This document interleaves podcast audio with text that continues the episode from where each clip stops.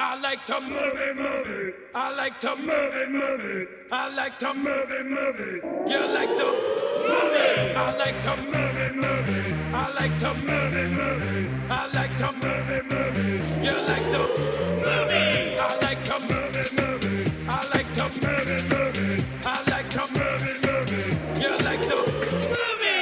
Good day, ladies and gentlemen, and welcome to I Like to Movie Movie. My name is Dan Scully. My name is Garrett Smith. and uh, this time around, we, we did something a little bit different. We had uh, we had a poll. Yes, we did. And we had everybody vote in uh, to determine between Dawn of the Dead, RoboCop, and Nightcrawler. Yep. And Nightcrawler got twenty three percent of the votes. Yes, it did. RoboCop got thirty three percent of the votes, Yes, it and did. Dawn of the Dead got a whopping forty four percent of the votes. So that is what we're doing today. Doing Dawn is of the Dead. Dawn of the Dead. And, And, so uh, a big old bone tomahawk to everybody. yeah, thank you for voting. There were actually a ton of people turned out to vote for this, Yeah. which was really exciting to see. I thought it was gonna be like two votes for Yep. Dawn of the Dead wins it, but No, yeah, we yeah. had quite a few votes. So Yeah. thank you. Uh, we'll be doing more of that. Uh, I don't know if we've determined what the next one will be, but I don't think we have, We'll, but we'll, we'll do put more one of up that in in the future. conjunction with this episode Oh, yeah. and, and figure it out. yeah, we like the idea of uh, you guys kind of telling us what you want to hear. So, Yeah. and that seems like a good way to do it. Actually, just give you a few options, let you choose. Yeah, and thanks for Um, picking the horror movie. These do well. Yes, You yeah, know, yeah, that's yeah. kinda cool. We uh, and this is one of my favorites actually.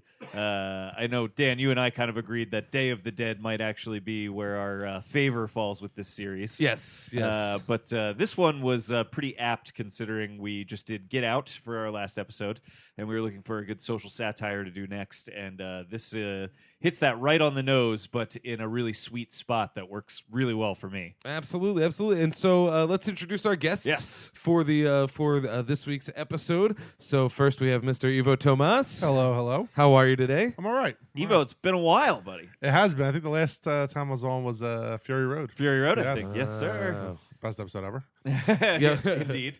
And then we also have uh, one of my Cynadelphia cohorts. He was here for our top 10, or you had top like 30 of the year. Uh, Andy Elijah, welcome. Hello, thanks for having me. Thanks for again. coming back. It's great to be here. Excellent. Uh, Andy and I went and got to see uh, Raw earlier this week, which was an exciting thing that Andy allowed me to uh, come do with him, uh, which I think people should go check out if uh, it's played in any of your local theaters.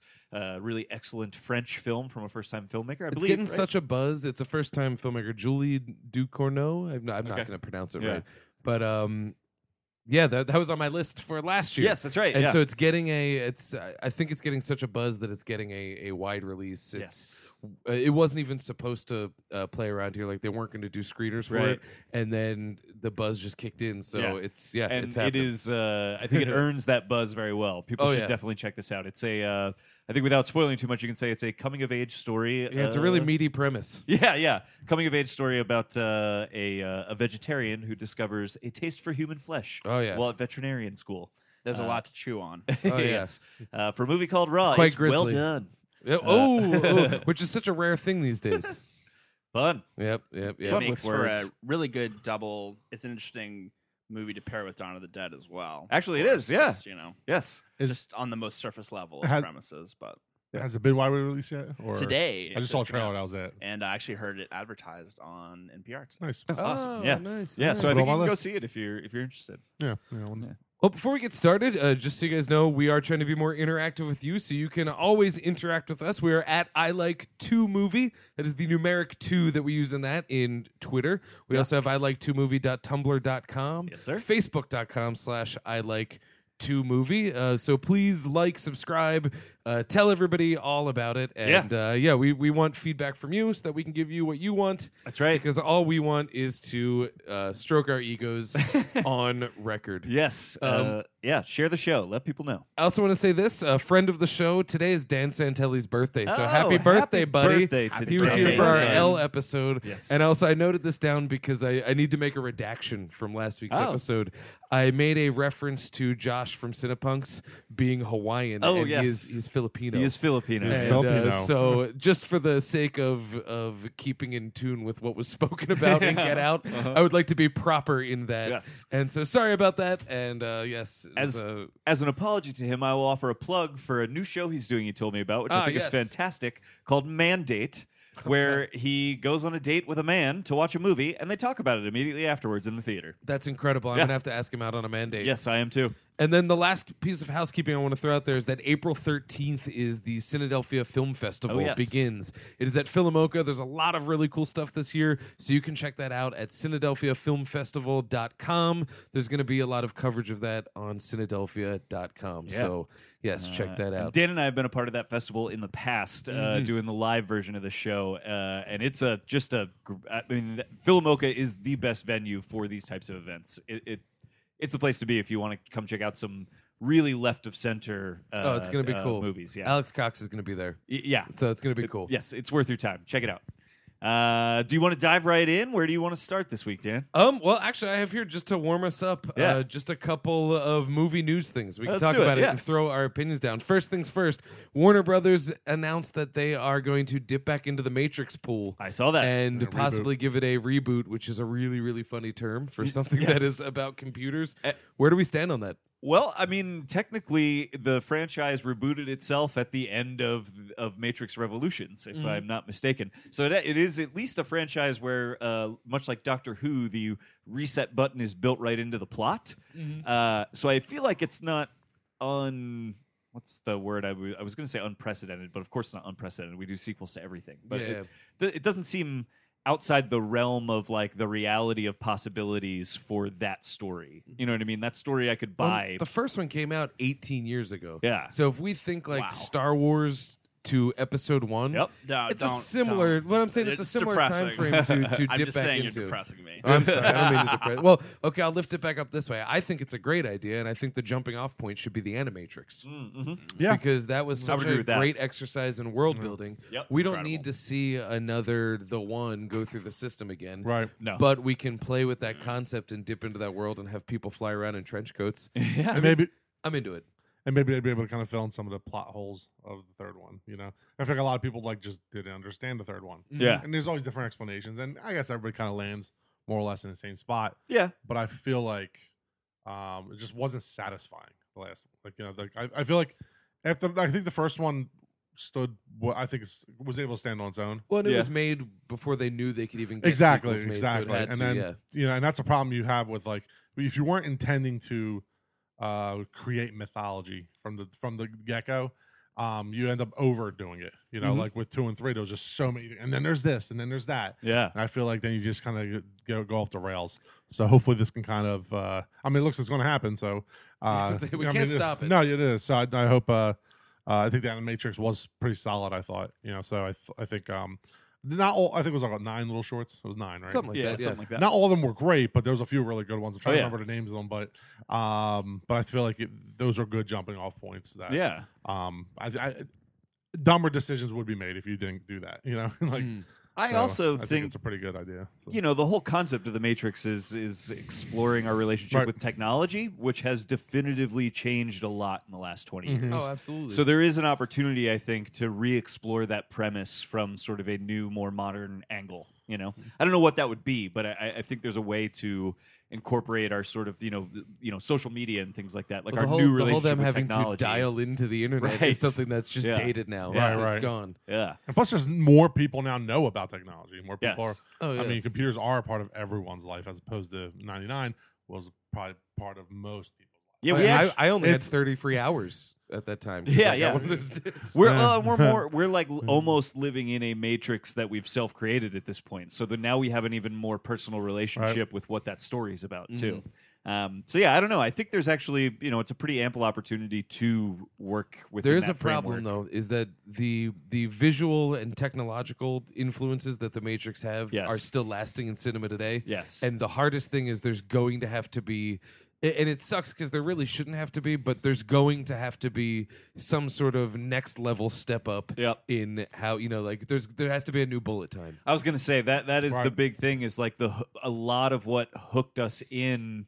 You know the the the populist nature of that movie came from Bullet Time. It, Mm-hmm. it came from a new effect we had never seen that we were so excited by, and, and the movie holds up to that. You know, which is great. It is it's a good enough movie that it holds up to the Right, right. the wow factor of that moment. But that moment is why it became such a zeitgeisty Oh, movie. yeah. And so if you don't have that again, I don't know, what do people dig into? You know, like how do Mm. people get hooked into it again? It's gonna be tough to cash in on the nos- the nostalgia of it, right. Because like that's a movie that, in its own way, is kind of tapped into the cynicism of of how we consume that sort of thing. Oh yeah. So it's gonna be tough. I'm but in. interested, but, I, I, I would be curious to hear what the pitch is. Yeah, Now I don't know too. I just know that they're rebooting it, whatever. Now other Wachowski's involved. I'm So far, no. Oh, Yeah. It's it's on the, The table. Wachowskis. The Witch House The Wachowskis. sisters. Yeah, yeah. The, I I think it's on the table that they could come back, but Mm. uh, currently they're not officially on board Yeah. in, any, in any capacity. I think it's gonna be funny with like the the pitch is just gonna be in the form of them like, so what is this new Matrix? And they'll be like, well, unfortunately, no one can be told what the new Matrix is. uh, yeah, I, I'm definitely curious to see what happens with that. Well, I'm doubly curious about this little development here. You like that transition? Hell yeah. Clean, clean. and I ruined it. Uh, so David Gordon Green and Danny McBride are Oh, officially yes. helming Halloween. Yes, Yep, I'm very excited. I'm, I'm into that. I am intrigued to say the least. Like, Yeah, that is. I, I can't say I'm excited because I don't know. I don't know what to feel about it. But it, yeah, again, it'll be. Fine. I think it'll be fine. I think David Oh, Gordon yeah. Green's a good director, yeah, but he's just When been he doing wants to those be. stone. Yeah, exactly. He's just been kind of doing those stoner movies, basically. Yeah, yeah. Your, Ma- yours, your Highness, a couple. Just uh, Thing is, coming Yeah. off of something like Alien Covenant, I feel like Danny McBride's head might be in the proper place for Yeah. it. yeah. And I was confident when John Carpenter was like, was like, uh, oh, these. I read their script and these guys get it. yeah. and because he also like he was like ah the Rob Zombie ones didn't do it for me, so I'm Yeah. on the same page as him. But like John Carpenter's also a guy who has, as much as I love and respect him, he's made some decisions that I'm like I Yeah. don't get that. Yeah. So he hasn't really made a particularly good movie in like 23 years. So Yeah. Well, to be that's- fair, he's yeah. only made like two movies in the Yeah, last yeah, yeah. 23 That's years. true. I didn't see the ward. yeah, that, know, I, you that don't one's have to. still on Yeah. the to-do list. I Mm-hmm. was reading a little bit about uh, like how these came about actually yesterday, and um, basically, I guess there had been a plan to make another Halloween movie called Halloween Returns, but then uh, and it was going to be like by some of the people who are behind some of the Saw films. Yeah. Yeah. So when I Yeah. Bloomhouse, maybe. when or I heard something. about that, I was just like, ugh, you know why? This Yeah. is Yeah. you you guys are just you know just like let let it go. But uh, when Dimension Films, I guess, folded, uh, they lost the rights. So then Blumhouse and Miramax acquired it, and Yeah. the fact that John Carpenter came on board with them, um, I just think I have a lot of faith in it. I think like David Gordon Green is obviously like an excellent filmmaker, Mhm. Mhm. and there hasn't been like a genuinely great filmmaker behind like the Halloween films probably since like I don't I mean I guess probably since The third John one, Carpenter. maybe. Yeah, I maybe. mean, the I mean third. Halloween 3 is great but Yeah. I, I don't know if it's like it's hard to brand it amazing as Yeah. that sort of movie. filmmaking Yeah. but David Gordon Green is a real auteur and Well, like, and he was going to do you know. Suspiria, so I wonder Yeah. That's if, right. in the same way, like the Halo movie, that DNA went over to District 9 Mm-hmm. Mhm. or Bioshock, that DNA went over to A Cure for Wellness. Mhm. Mm-hmm. Um, if the DNA of Suspiria could connect to that, that I'm totally into. Yeah. That's that could freshen it up a little bit. I I also don't. I there's been some talk about them potentially just ignoring the entire franchise and it's making going It I a- just saw I was going to start it's going to um take place after Halloween 2 right. So, yeah. Which here's the thing. I know Wow. some people hate that idea. that was be- such a mischievous laugh. you Yeah. threw at that. Well, it's just the fact that Halloween, like no film franchise has messed up its own timeline more than Halloween. Right. right. Right. Right. well, just and that's the thing. doesn't It's like make I any know people sense. hate that idea because people are all into continuity, but this is a horror franchise that's gone on so long. It's there's hardly hardly sacred. any. So Yeah. like, Yeah. fuck it. Who cares? Yeah. I would Even rather the- see. I'd rather have a Secret good Rob movie zombies. than. And I Oh, would yeah. rather see a Something sequel to faithful to Halloween some- 2 than I would to see a sequel to Halloween H2O. Oh, you yeah. know? Right, Like, well, which happened with Resurrection, Right. And Yeah, they, they- fucking killed off uh, Jim Lee Laura. Curtis Yeah, Laurie, right away. Yeah. Well, the that, that very was that was her beginning. deal Are you was I kidding? don't She, want to like, do kissed these her anymore. brother and then he stabbed her. yeah. Well, Like, she "Ugh." wanted to leave after No, H2O, you're right, you're right. and then they were like, Yeah. "Let's do one more," and she was like, "Fine, but fucking Just kill, kill me, yeah. Oh just my kill, God. Yeah. kill me." yeah. Kill.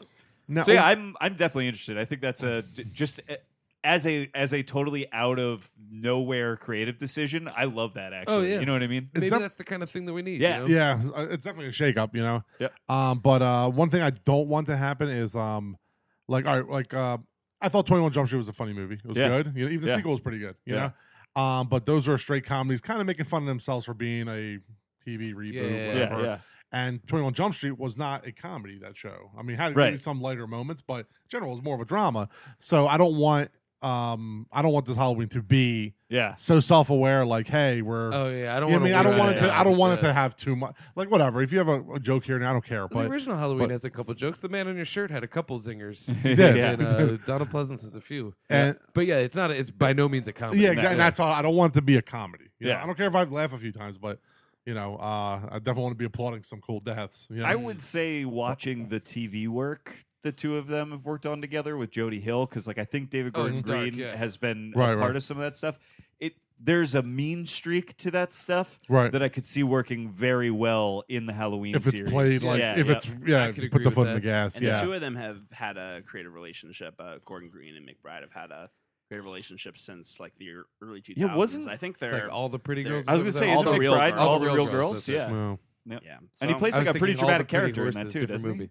He's not like I don't think he's comedic relief in that movie. Uh, nah, he's he, He kind does of have like is. a crying breakdown. Oh, that's right, That's yeah, like yeah. the first showing off of like that's the brand. Yeah. That's the McBrand. Yeah. but that's kind of what that movie is, though. It's really Yeah. tonally.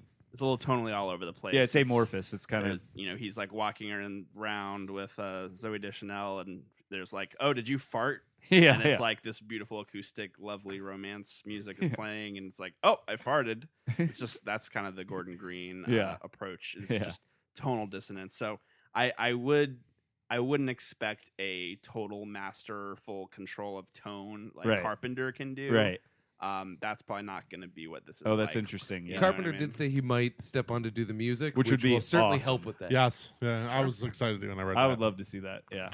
Um, another piece of good news that I that I have here. I think this is good news. Now that Ben Affleck, who slept his way through Live by Night, has stepped off of directing duties of the Batman, a movie that I'm still beating the drum for. Matt Yeah. Reeves has stepped yes. on. Yes. Yeah. Uh, this is not the first time that he's done that. Nope. He rescued Dawn of the Planet of the Apes Sure did. from production hell. Who and uh, ended was up supposed making- to direct that originally? Do you know? Uh, I Uh, think Dawn of the Planet of the Apes. Rupert whatever Rupert Wyatt right? did the that first the first one. one. Yeah. I think I maybe see. he was supposed to do the sequel and dropped out. yeah, yeah, yeah, something like that. I, I Yeah. don't know if it was him, but it probably was. Well, and I'll tell you this because the big news with the Batman this week wasn't even just that Matt Reeves took over as director; it's that he's decided to go for like a page one rewrite on the script. Yeah, yeah. which is exactly what he did with Dawn of the Planet of the Apes Yeah. as well. With very little time to make it, he was like, "Look, I'll make it, but I will I think only production on make-" that movie was like 90 days, which Yeah. is insane. He and he, It's almost it's mostly unheard of. in post, but still. Well, and he literally went into it with them being like, "Look, you got to start in three weeks," and he was like, "Sure, I will, but it has to be my movie, not the one you're trying to make." Yeah. And he pulled it the fuck off. And you know what? I'm So- into It's it. a great movie. It's one of my. Yeah. It's probably one of my favorites of that year. I agree. It's such a good 2014. blockbuster. I agree.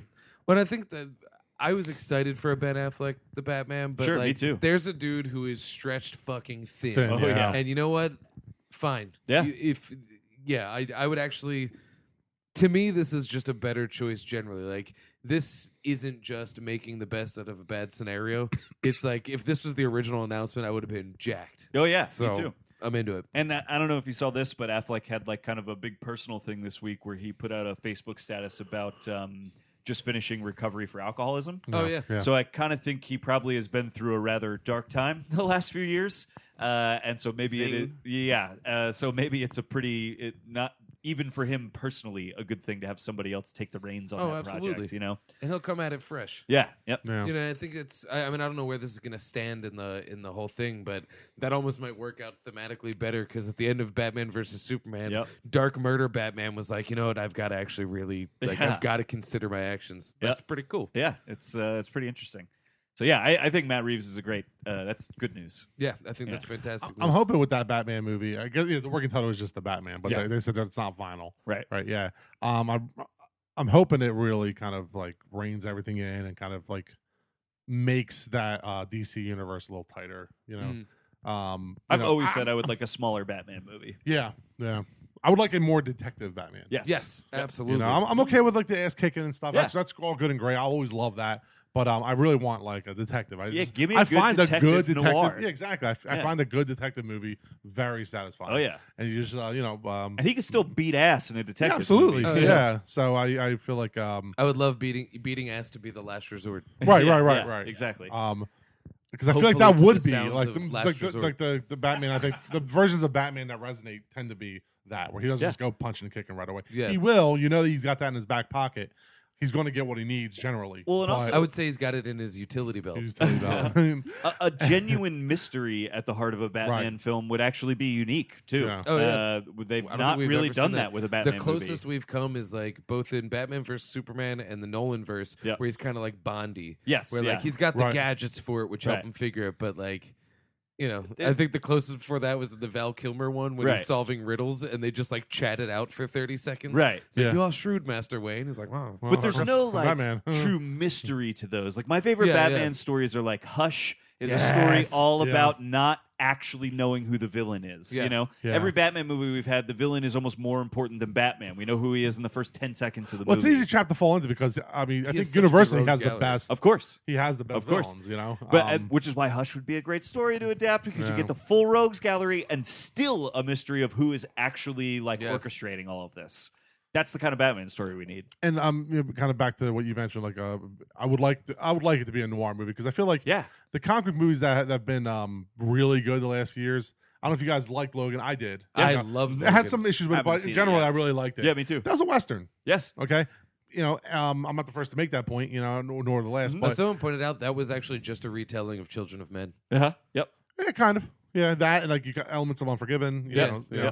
uh, Um, Winter Soldier is basically a 70s conspiracy movie. yeah, uh, slash spy film. Yeah, yeah, you know, like, yeah. you know. So if you were to remove the the superhero we know, it'd still be uh, just a You good get a good genre picture, yeah. Exactly. So I feel like if Batman is styled with. Uh, if they were you know clever enough to kind of hide a lot of the tropes, you need Uh-huh. those tropes. Yeah. But if, you, if they were clever enough to kind of um, subdue it a little bit, where it's not just jumping out, I feel like um, a good noir Batman movie would be killer. I would love to see you it. know, I would Love think it. it. would be so good. Yeah. Give me a black and white Batman, baby. Let's do it. Yeah. Oh, that'd be awesome. Well, related to that, uh, the other piece of news that I have is that uh, Christopher McQuarrie uh, made an announcement in a cheeky, fun way on Instagram. He contacted Henry Cavill and said, "Hey, I got an idea. Uh, you want to be in Mission Impossible 6? And the response was, and I wrote it down because I thought it was so delightful. How can I say no to a man with such perfect hair? And so that was their coy, silly way of announcing that Yes. my boy Soups is going to be in MI6 with a just a great director on board. I am genuinely excited for that, if for no other reason than I did not like the man from Uncle, but I loved Henry Cavill in that Yeah. movie. He's really Yeah. good in that. I, he was he's the kind of man who's just so dashingly handsome that Yeah. he was just born to like you know be in a Mission Impossible Yes. movie, Right, right. Like Like s- like playing like standing you know shoulder to shoulder with Tom Cruise. you know? Totally. he's he's he just needs to show up and like speak in a British accent. And I he's think- gonna do amazing. I feel like the Mission Impossible movies. That's one of those rare franchises, much like uh, Fast and Furious, and uh, where they just they're they've gotten better. I agree Yeah. with Like you. Yes. early on, they, they kind of didn't know the formula. They were trying to you know like the first Mission Impossible. I actually thought was okay, but I had, had some plot well, it's holes a De and what- Palma film before anything else. Yeah, yeah, yeah, exactly. And then two was like, eh. That's a John And Woo then- movie yeah. before Actually, anything else. Dan Santelli said something brilliant about two. He said, "Well, they brought guns into it. Yeah. Guns don't belong in a Mission You're right, Impossible that's- movie." I that's was true. Like, That's That's a good really point. smart. That's really true. Yeah. That's true. They don't It belong was a there. John Woo movie, you know. Yeah. Um,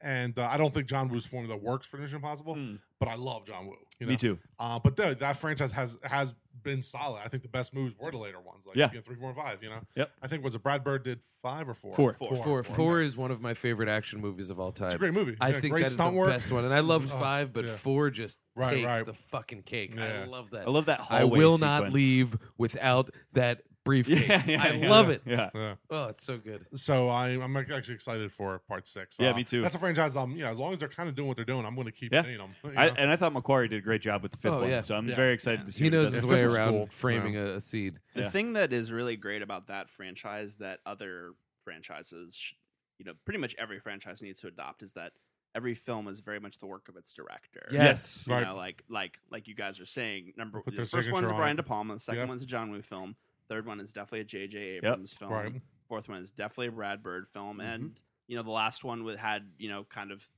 that sort of exciting spy action, kind of like a Jack Reacher movie in a Yeah. way. Right, you right. know? I mean, I wasn't as definitely wasn't as into that one. Although I just have to watch it again. Like, Yeah. there was some real high points, but uh, so I was actually a little bummed when I heard that McCory was returning for this one because I wanted them to continue that streak of like every entry Yeah. being like a singular vision of its director. Who would you pick?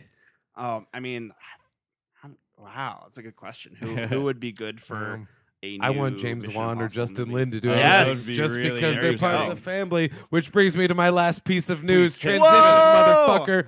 Uh, Netflix just tapped Justin Lin for the standoff, Ooh, what is which is that? a historical, uh, a historic. I believe it's historical uh, Yes, it drama is. slash action movie that involves a standoff between SWAT and the Black Panthers. Whoa. And uh, so it's going to be a Netflix original, and it's going to be Justin Lin at the helm. Is it a film That's or a all I series? know about it. What is that? Film or series? It's a film. and Netflix acquired uh, the rights to it, I believe. Yes, so it's yes. going to be a Netflix release sometime next year. And I read that the writer of the film wrote it with Justin Lin in mind to Oh, direct it. wow. Ah, beautiful. Fascinating. So that'll He's be like, very so we're gonna interesting." get everyone in a car Yeah. and flips and yeah. totally. I'm into that. The standoff. So I, I I will be keeping an eye on that news as it goes. That 'cause is- that's exciting, and that's Yeah. literally all we know about it. Yeah. What a great marriage of like material and and uh, person. Like, Oh, that's- what it's so. when I'd love to interesting. see him doing something that is a little bit weightier Yes. Mm-hmm. than popcorn fun Yeah, and yeah. see how his sensibilities as he's matured as a filmmaker but still has that flash like the- you know pull like a Danny Boyle Yeah. where he's just going to be still has that kick but with a kick he's still got that kick but he can give us something that has some density to it Well, Is did, it that'll be did cool you bigger bag guys? of tricks, uh, what'd you say? No, no, not like with Danny Boyle. Like he's got a bigger bag. Yes. Mhm. He still has the things he's always going to be good at, you know. But then more tools and stuff. Did you guys see any of the uh, True Detective season two episodes that Lin Yes. directed? I did not. I did not. I didn't I- see the season. he directed like the first few episodes and, and they i mean the writing was the real and story like it wasn't his fault basically whatever problems Mm-hmm. I there enjoyed were season 2 well enough i i anyone who's Uh, couldn't ever tell read an you actual a pulp single, novel it's like that they're That's true. confusing and weird i couldn't tell you like a single thing about what it was about but but yeah i enjoyed it and uh lynn definitely very competent director and you know obviously the content of that season was like extremely grim Well, and it was Very it was complete dry. style over substance, which I Yes. think defines what we've seen of Justin Lin yes. mostly at this point. And so this is a great chance that maybe some substance will come into Gonna it. ground it more. Yeah. And you know, SWAT versus Black Panthers, like it's n- it it'll be impossible for it to not be you know, uh, uh contemporary and Yeah, relevant, you better hope know? there's some weight to that. yeah exactly Yeah. There, there really should be or else it could end up you know kind of hurting it. Yeah. Yeah. Or the other option is he just like sticks with it, just doing like a super dry, very action based, like It does a procedural. thirteen hours. He does like a Yeah. thirteen Yeah, hours right. Benghazi type thing, and you know, just kind of turns into a Rorschach test for Uh-huh. however you want to see it. But but I'm sure obviously it's going to come down. You know, obviously I think Netflix is gunning with police for awards, brutality, so they these want to get days, Yeah. it's they gonna want to get something. Have a lot of Yeah. echoes, obviously. yeah. Well, they have that Scor- new Scorsese movie coming, right? Yeah. Uh, Uh, the Irishman. That's Yeah. going to be Netflix. Oh my That's god, on that's Netflix. Netflix. No Dude, fucking yes. way. Yes. Oh shit. They- Allow me to say oh, They put Yeah. down some fucking coin. Oh yeah. because you know Scorsese is not like a fan of streaming or yeah. like watching in your home. Yeah. Uh, but I think they put down like a lot of money and guaranteed a theatrical run. He was like, "All right, let's do it," I'll because he definitely can't go get that see that. movie made any other way. He's been trying to for like twenty Right, years. right. Yeah, That's true. I'll go see that in the theater, Yeah. obviously. Oh yeah.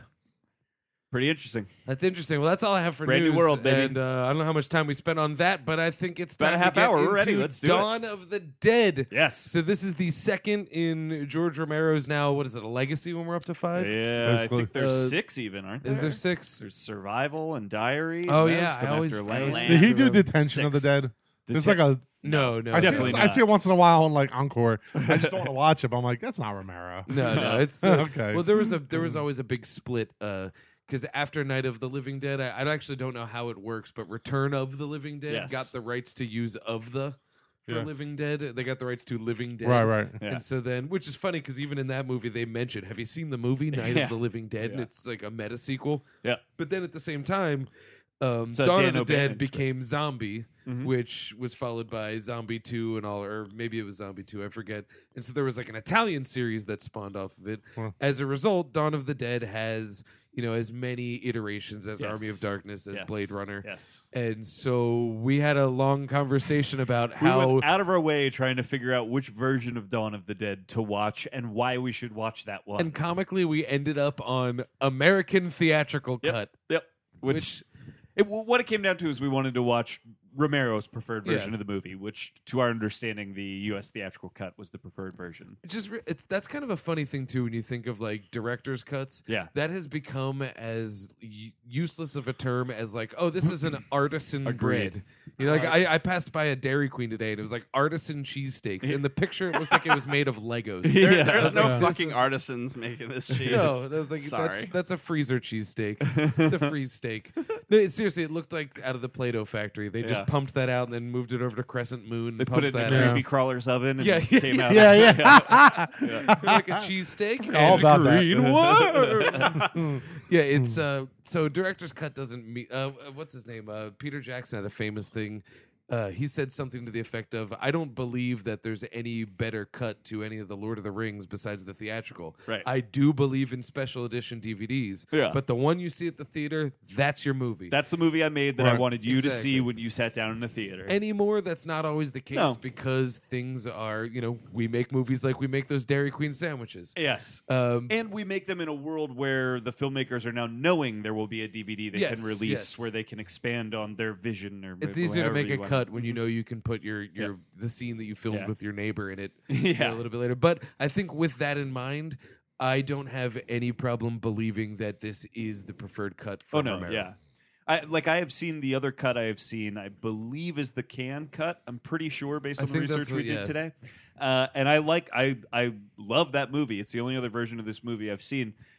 To be honest with you, I don't I couldn't give you too many differences other than noticing a lot of the score differences. yeah. I think it's score and like certain scenes are shaved or extended. Mm. Some of them are extended or shorter. and then there's Yeah. also like the TV versions where they cut certain things out, so they use an alternate take that's a less gory angle. Yep. And so a lot of these super cuts is just we're going to assemble all of Everything. it to say it's the ultimate cut, Yeah. and it's like that's not necessarily better. You're just collecting them Yeah. all. And this one sits at like, you know, two hours and 10 minutes or something like that. This is like the right length for this movie, I think. I think it It's- came out to. I think it comes out to like quite like. I think it's two hours and seven. Yeah, yep. Is what it yeah. came out to, yeah. So it's like, it, it's the right length for this movie. Yeah, you nothing know? overstays its Yeah, welcome in yep. the movie. It's like, yeah, I, I, I think uh, it was a good line for There's it. a lot of very distinguished, you know, like every part to this movie. Like there's a lot of chapters to the Yes, movie, and yeah. every chapter, like you're saying, is just Yeah, you know what? super- This doesn't have a super really tight. standard like three act structure, does it? not at all. No, no. It kind of just almost meanders its way from just sort of like scene to scene and plot. But you feel the development of time. That's really what it is. You Yeah. feel the passing of time throughout it. And that whole feeling of uh, this problem they're dealing with is just getting worse off camera. Like you see, Yeah. it, Yes. Yeah. you know, just over there. It's getting It worse. does have all of the markings of like what kills most middle chapters of a trilogy to make it feel like a middle chapter. Where this does stand alone Yes. because you know Right. it has a, a beginning and end. Uh, it doesn't have so much an arc, but it does have a story that develops through kind of an onslaught of just plot Yeah. release. Yeah. but um, I'm doing a lot of hand gesturing. I hope you guys at home can just feel the wind on that. But um, and it's probably not even helping anything. Yeah.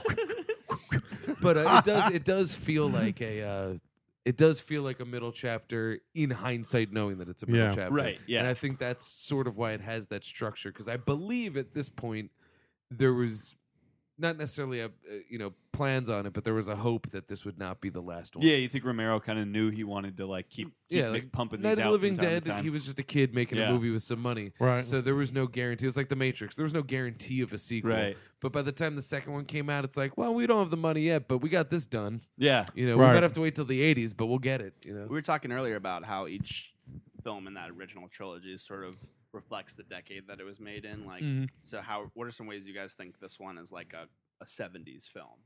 I mean, first off, just the decor, Oh, and yeah. also the dawn of mall-style shopping. Yeah. of course, there at dawn. Haha. yeah. um, yeah, I, I mean that would be the surface level things. I don't know. You know, what do you guys malls think? were new in the seventies. Oh, That yeah. was not a thing in the sixties at all, really. Well, he has that. Yeah. What's that line that the the pilot says in uh, like really early in the movie when they first get to the mall? He has some line like, uh, uh, "They remember it. They remember how important it is to them." And like, are malls important to you guys? No. right? Like, that- like that is definitely a thing of the '70s and the '80s and even into the '90s. Mhm. Mm-hmm. And yet, however, I think you know we probably all grew up going to the mall. Yes, because a lot. it was Like, still in the like, uh, '90s. yes, the '90s. It was still huge. It was Yeah. big to Yeah. the extent where you know whenever I go to a mall nowadays, there's always like a little wave of nostalgia. Yeah, you know, there's yeah. always like a little. I can totally relate to that. There's always like this. You know, I want to go get a a tapioca drink Mhm. with you know like Yeah. I want to go to the food court, and then a lot of times I'm like, maybe I want to get some of that shitty Chinese food, which is Yeah. always a mistake. Yes. You guys Oh, ready? yes. You guys ready to all feel warm? Ready? Okay. Sabaro. Yeah. Oh, I used to right? think that was the best pizza, man. Yeah. Yeah.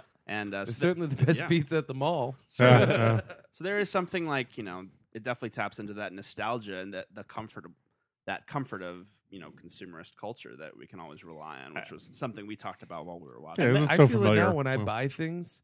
Like I, I had after Christmas, I had an Amazon Prime subscription just because I did that to get my gifts. And I'll tell you what, I bought so much shit I don't need Oh, because yeah. it felt fucking good. Yeah. felt good to You consume. get that dopamine rush. Re- Yeah. Retail therapy, right? Like Yeah. that's Yeah. a real thing for sure. I, I definitely sometimes need to. Sometimes I'll go buy like a fucking candy bar. Just, Oh, yeah. You know what I mean? Yeah, Just- yeah, yeah. buy. Just, Just to just to, have- buy something and feel like, oh, good, I got a thing that I needed that will make me feel good. That you will- hold in your know? hand, it's like, Mhm. And uh, I, I I was listening to this Louis C.K. Uh, interview uh, a while back, and he was saying how um he actually has a lot of anxiety, which you know I guess everyone does, I guess, Yeah. Mm-hmm. to some degree.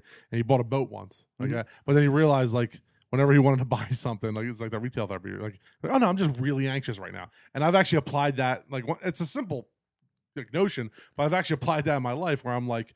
Like I- I'm, I'm on a kick right now where I'm buying like statues like for sideshow collectibles. Yeah. they're very expensive, so I'm trying to buy like dirt cheap if I Yeah. can find somewhere and I'm like, I don't need this. Like, you Right. know, I just think it looks cool on my shelf. So I'm like, let me sit on it for a week and see if I'm still anxious. See, Oh, yeah. and I'm not anxious anymore. So I'm like, I don't need it. You know? You know how many Uh-huh. DVDs I owned just because back in like I have so many movies that I've never even seen that Me too. I have. They have- me just too. because when I when I didn't have responsibilities with my money back in the day, Yeah. it just felt good to buy and be like, I have this. yeah, I have this Oh, movie now. God, Yeah. That's Yeah. why I have my vinyl collection. Yes. Yeah. I bought it when you know money was less. Of, when you know I didn't really have to totally depend on myself, and it's like I have so many great records, and you know I listen to the every once in a blue moon. But the thought of going and you know even buying a record Oh, on yeah. vinyl just it feels like I'm like it kind of feels silly to me. It was- it's Oh, I have Born weird on having the- some Born stuff in the like that. USA on vinyl. You want to hear it? I'll put it on Spotify. Yeah, Yeah, yeah, yeah, yeah. It, was, it's almost like a part of your identity. You know? Yes, yeah. Um. So I, I kind of think I would. That's actually an interesting thing that you say right there. Yeah. Part of your identity, because Mhm. that seems Having to this be thing, the, yeah. at the core of the commentary here. Is Yes. that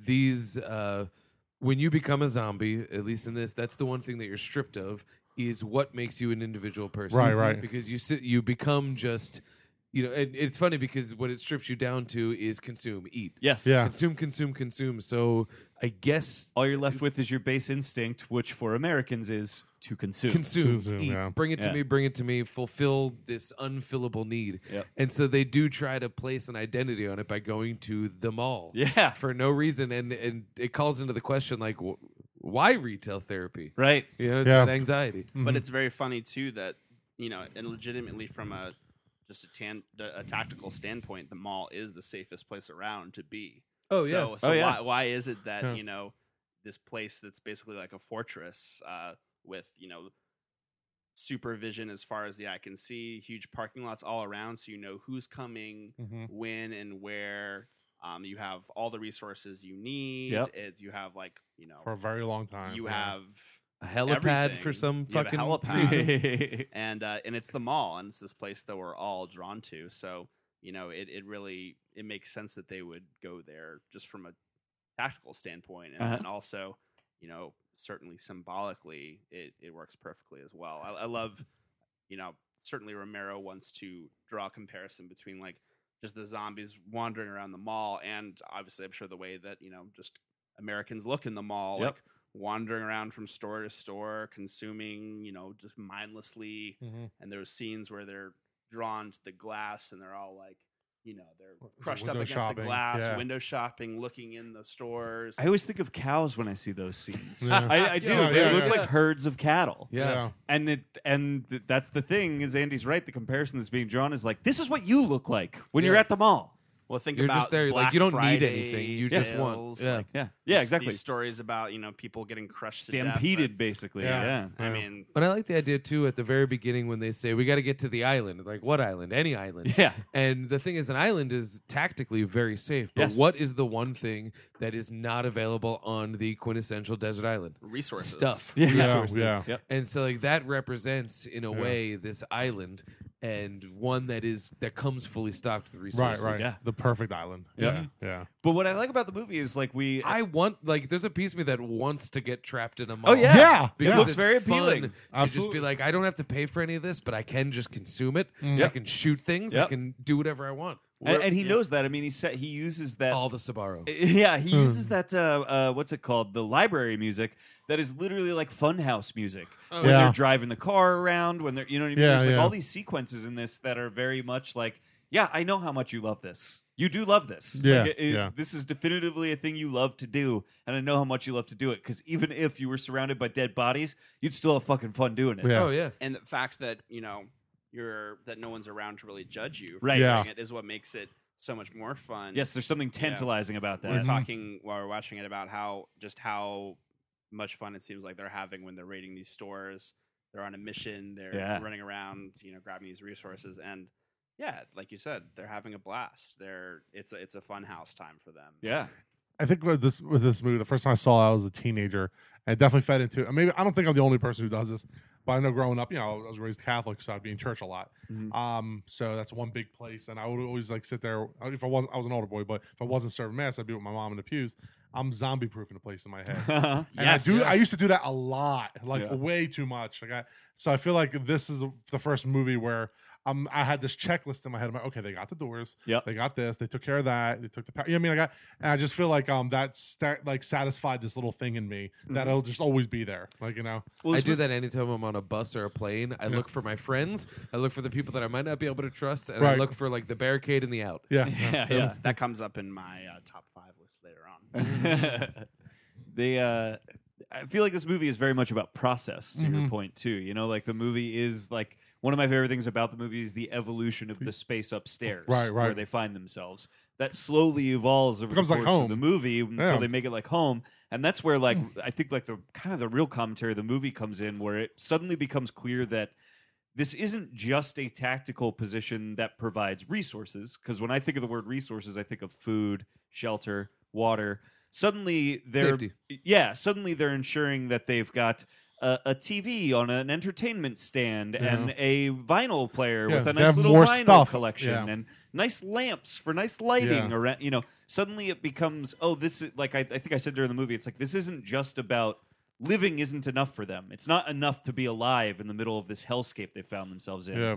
they need to also be comfortable Oh yeah. you know Yeah. it's like it's Well, and even to the point when the biker gang shows up, where it's like at the beginning of the movie, the first thought would have been like, "Oh, there's people here. Yeah, they right. can help us." But once we've reached the point where it's comfort, it's, "Oh, these are a threat. They can actually upset the the little bubble the of society order that we've we built." have- yeah yeah and what happens when they you know there's that one big scene that where they're setting settling down for dinner and uh and what's the woman's name again I forget. Francine. francine she says you know what have- what have we done to ourselves what have we become that's you know they finally reached that point where they basically gotten everything they need and they but yet they know that nothing's changing they know that they're pretty much they're basically stuck there and they Yeah. could stay there and it's not ultimately satisfying right Mhm. and you know to the extent that it's kind of sends her into an existentialist crisis almost which is definitely what happens to to, mo- to a lot of people i know myself when suddenly you look around at all the stuff that you own all the stuff that you're surrounded by and you just look at it and say man this stuff owns me rather Yeah. than it's not Right. that you own it it's that it owns you and you Got a know, regular they- they- Tyler Durden over here. yeah, oh, there you go. And they basically kind of tied themselves down to that place to the Mhm. to the point where it's almost like they can't leave. yeah, Mm-hmm. In it's a like, it's way. like as if they can't leave, and it's Yeah. almost like they've created their uh, like a tomb for themselves in Mhm. Mm-hmm. a way, you know. But obviously, for a while, you don't have to realize that it's a tomb because you're just so caught up in amassing more and more and more. It's But- easy to be seduced by comfort. I think it's one of the things that leads people lots of the times to be closed minded, where Yeah. it's just, I'm comfortable in this world and I cannot accept anything new that can upset the stasis that I've created because it Yeah. Mm-hmm. works for me. And you know, and that's that's a challenge for anybody who's coming from any sort of place of privilege, even it, even if it just being I have a little bit of comfort, is you don't want to upset that Yeah, and that that's just a tough thing to to give up you know and and so That's- we actually watched them develop it Right. That's the Yeah. tough pill to swallow at the end of the movie, I think, because it's like, you know, there's a hundred movies where it's like uh, it's a monster movie, but who are the real monsters? Yeah. People, Oh, right? yeah. Yeah. And this movie goes there, but I think the the sort of extra step it takes is in this idea of like ownership of comfort, right? Is Yeah. like it. it once the once the real monsters show up, the quote the people, right? These pe- the, this biker gang shows up, and they are the quote unquote real monsters of the movie, the real threat, because they threaten their ownership of this safe space. And suddenly they're not murdering zombies at the end of the movie, they're murdering living people. Yeah. You know, and, and I think that that is kind of this the I don't know, that's where the movie is really building to is this idea that the things you own end up owning you and once that happens your humanity is suddenly left on the table. We you know even what I watch mean? it now, like where it goes from, you know, the the world of crime fighting. We watch Yeah. crime fighting was just get rid of the monsters. Yeah. But like now we have seen that, you know, go beyond that. Go Mhm. beyond the realm of stopping the monsters and preventing the monsters and in the realm of just anything that we think could even begin to shake up our stasis is now a monster. Yes. And, the- and, you know, and so then it becomes it, it, it becomes a, a step back in humanity. Yeah, right. Yeah, they they end up basically uh, re- regressing into either becoming zombies themselves or determining that other living people are no better or worse than the zombies.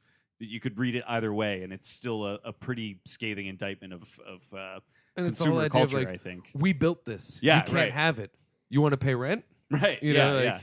But Yeah. if you're going to show up in your bikes and mess things up, Yeah. well, you know, we'll, Well, and- unleash the zombies on you. And even even from their perspective, what's the thing the bikers say to them over the radio once they they figure out that it's a small group of them? The bikers go, "We don't like to share." Yeah. And they Yeah. hang up and they come after him. Yeah, and I think it's just interesting that in this conversation we've hardly talked at all about the zombies in, Right. in a way other than just simply as agents of chaos, which is kind of what they are, right? You Absolutely, know, yeah. And uh, you know, this movie is just so deep into, you know, it it really clearly has awoken a commentary on you know consumer culture for us rather than you know a movie about zombie massacre, fun gore, blood and guts, which there's plenty of in the Oh, movie. yeah. but Yeah. it's- but but it- fun but, and well great. done. But it's way more about you know these themes at play, you Mm. know, and it's, it spends a lot of time with it with those principal four characters, and and you know this movie, it, it is a zombie movie, but but it sort of isn't at the same time. I would say Right. like Day of the Dead and like movies that came later were are way more about zombies Mhm, than this one was, which is Mm-hmm. And maybe they're more about something that building the lore of the zombie too. Yeah. Than, Yes, like yeah. establishing Yeah. new rules and developing it. And this Yeah. that's maybe something that is to this film's slight detriment, perhaps. Like be- because in a way you could like take so- you know the zombies out of this movie and still have like yeah, yeah. the skeleton of something. Mm-hmm. I was gonna say it would kind of be. I mean, not the same movie, but the same movie. You know. Well, you could just put a, a poisonous gas outside, and it's the same movie. Yeah. Right. Yep. Well, uh, well, here's actually something because I, I answered the question by taking the low hanging fruit and saying the mall is what made it seem like the 70s. Right. That was your initial question. Was Right. if the first one's the 60s, Yeah. you know, however that is defined. uh, what defines this as as the 70s? Because Day of the Dead, the cynicism of the 80s, and the uh, you know almost the isolationism Mm-hmm. of the 80s and like the Reagan era is is you know very prevalent in Day of the Dead. But what gives Dawn of the Dead the 70s? I I took the cheap answer. Does anyone have something better? Yeah, I would say I know in the late seventies, um, you know, crime was a really Mm. huge Yeah. thing, and, And that's kind of what especially- the opening of this movie Yes, is, is exactly. alluding to and about. Yeah. Yeah, absolutely. Go- And I would say like not only the crime, but just the um, you know, the racial segregation, Right. the inner cities, uh, you know, and also the contrast between that and rural America, Uh-huh. which this movie certainly comments on. Oh yeah, true. and uh, you know, so Oh, the, yeah, the, the way Hicks. that that housing project that you know the police raid, at the Mhm. beginning, well, you know, the zombies are there, but that's not. It's not even point- why that's they're not there. why the cops Yeah, are there. right. Yeah. Yeah. They're there just to basically uh, take out some gang Yeah. and uh, and Oh, look and the at one what has cop's got a happened. filthy potty mouth. exactly, and look at what's happened basically when you've ghettoized and sort of quarantined a whole you know group of of of people who are in need. You know, so Mm-hmm. it certainly is to me. You know that crime wave of the late seventies is sort of like at least that we hear about in pop culture nowadays with like the That su- makes sense. with the summer of Sam and all that Yeah. shit. You Yeah. know, is certainly a big part of this movie. Yeah, that really makes sense. Um, 'cause because that my your answer was the mall. Mine would have been the same thing, just phrased differently. It would have been it would have been just the sort of rampant consumer culture that Yeah. the movies the clearly whole rise of about. that really Yeah, because But I look think at, that like- It became that was- a normal part of Yeah, everyday that was life. like a fear at the time. I think too. and the contrast of the people, you know, consuming. They have more stuff than they could ever need at the Yep. mall. Like our our four main characters, they could probably stay at that mall for for years and years. And Uh-huh. then you s- look at where the movie starts out in this housing project, where they've literally taken like the the infected, the sick, the Yeah. poor, and just tossed them in a room to feed off each other Mhm. you know so when you look at the major gap in inequality there it's just it's it's very astounding Mm-hmm. That's wild. And that is a really compelling and upsetting image, that basement shot where Oh, it's yeah. all of the corpses writhing, yeah eating each other, and just kind of doing what they can to eke by. Whereas on the other end of the spectrum, we've got people who are just consuming for the fucking fuck Oh, of yeah. it, you know? As far as a horror movie goes, like the opening 20 minutes of this are probably the most horror movie of it, and they're like fantastic. Oh, yeah Uh, Yes. Just the, the opening in medias res of just like, this is all already happening. We're inside a TV studio, a news station that is attempting to keep some semblance of order within the station as they're trying to keep a broadcast going. are we Uh, supposed to kind of think that it's the same event as night of the living dead I'm not sure. The movies actually don't really Yeah. ever get explicit They about don't how say it. connected they are to i don't each think other. they're meant to be connected to be honest with you See, I think it is because they. I mean, it, only in so much that they follow the same rules Yes. of just you die, you come back. Yeah. It's not an Yeah. infection thing. Yeah. I believe in Night of the Living Dead. I don't know if it's explicit, but they suggest that maybe it's caused by a comet passing too Oh, close. yeah, something like to that. the i thought it Earth, was a satellite that fell to or a earth satellite that fell to Earth and Yeah. causes this to happen, and so it's the dead come back no matter what. Yeah. but their bites are also deadly, so it's not the infection thing that has kind of become the modern thing. But there's really nothing in it that I think explicitly ties it no to that short of. but i've short of always concept. bought that it's basically the same event just like it but just if nothing else just the titles of first one starts at night the next one's Yeah. dawn the Yeah. next one's day Well, No. I also like the idea that it, it could almost be happening within days of the first one. Sure, Now, yeah. now, Yeah. of course, the styles and things say Oh, yeah, different. yeah, yeah. But, you know, that also calls into question, too, you know, maybe it would take a decade for this because it is a slow disease. Mhm. You know, people.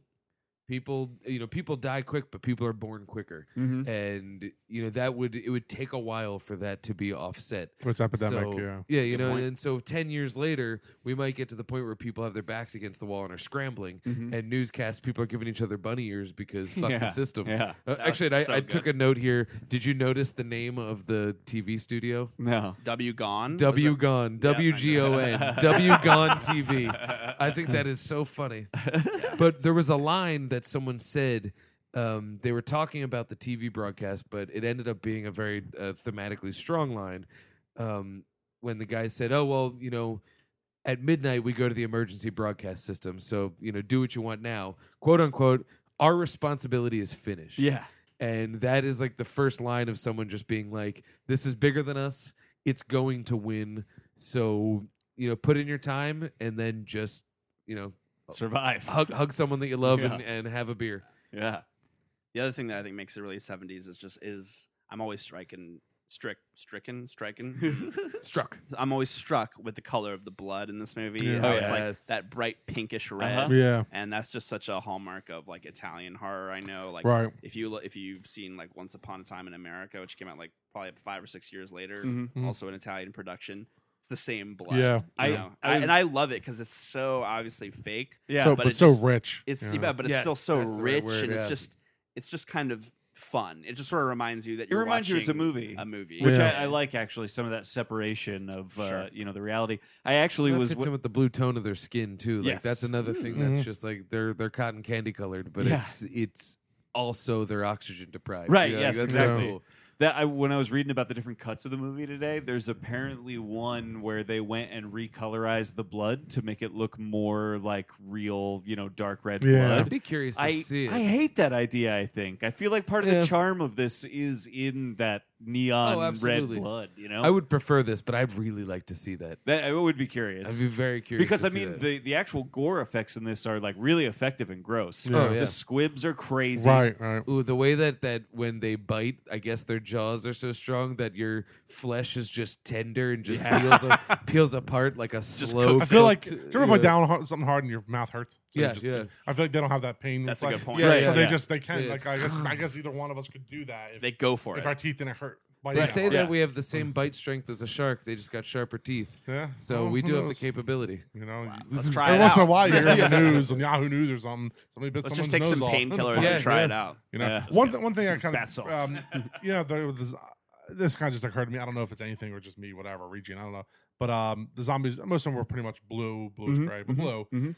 I wonder if that blue and then a rich red was a commentary on America and blue red. Oh sure, yeah, yeah, yeah. I don't know. It, it could just be total coincidence. I Yeah. don't know. But just kind I of like, like hey, it. They were blue, you know. I like Well, it. giving them a blue tone gives gives them an otherness Right, to right. them. You know, like we, we- no matter how progressive you think you are, we react a certain way to people who look different than us. Right, right. And that is someone who looks different to everybody. Yeah. You know, it's they're interesting blue. too, and how like all the zombies, you know, have are different races, but they all have the same. Suddenly, they all have the same skin. Yeah. skin Even the color, black same zombies Well, they are become blue. savages. Yeah. Yeah. but but you can still kind of tell and make out like what race each person is Hmm. just from I don't know. It's just For sort of how much they look interesting. like Lionel Richie or not. Because Yeah. a lot of the zombies look Yeah, like a lot of Lionel them. Richie. I guess or as Eric was the LaSalle. hairstyle at the time. Yeah. early Eric. but it's LaSalle. Mm-hmm. interesting how yeah, I guess it's like in a way everyone's united in our consumerism, but at the same time, you know, there is always that underlying uh, uh, category of race that that Mm-hmm. Mm. also we have there that kind of separates us too.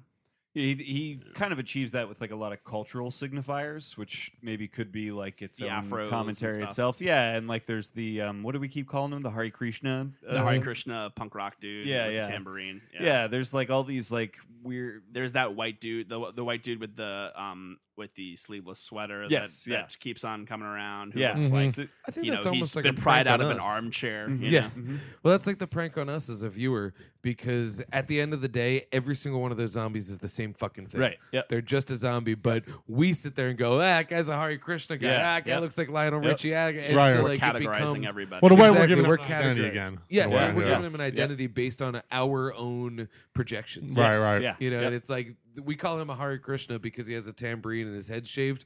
But at that moment, he's not a Hare Krishna. right. He doesn't believe right. shit. Exactly. He's Yeah. got yes. Just a zombie. Yeah. That's who he was. Yeah, exactly. and uh, he he really does that um, very well in in Land of the Dead. Uh, there's all the zombies have these. There's like a clown zombie, Right, yeah. There's like a zombie with a mechanic guitar, zombie. Mechanics. Yeah. Uh, you know, There's a John Leguizamo Yeah. zombie. Oh. a John Leguizamo. John, Lu- Oh. you beat me to it. Damn you. We're on that page. We're on that page. Yeah.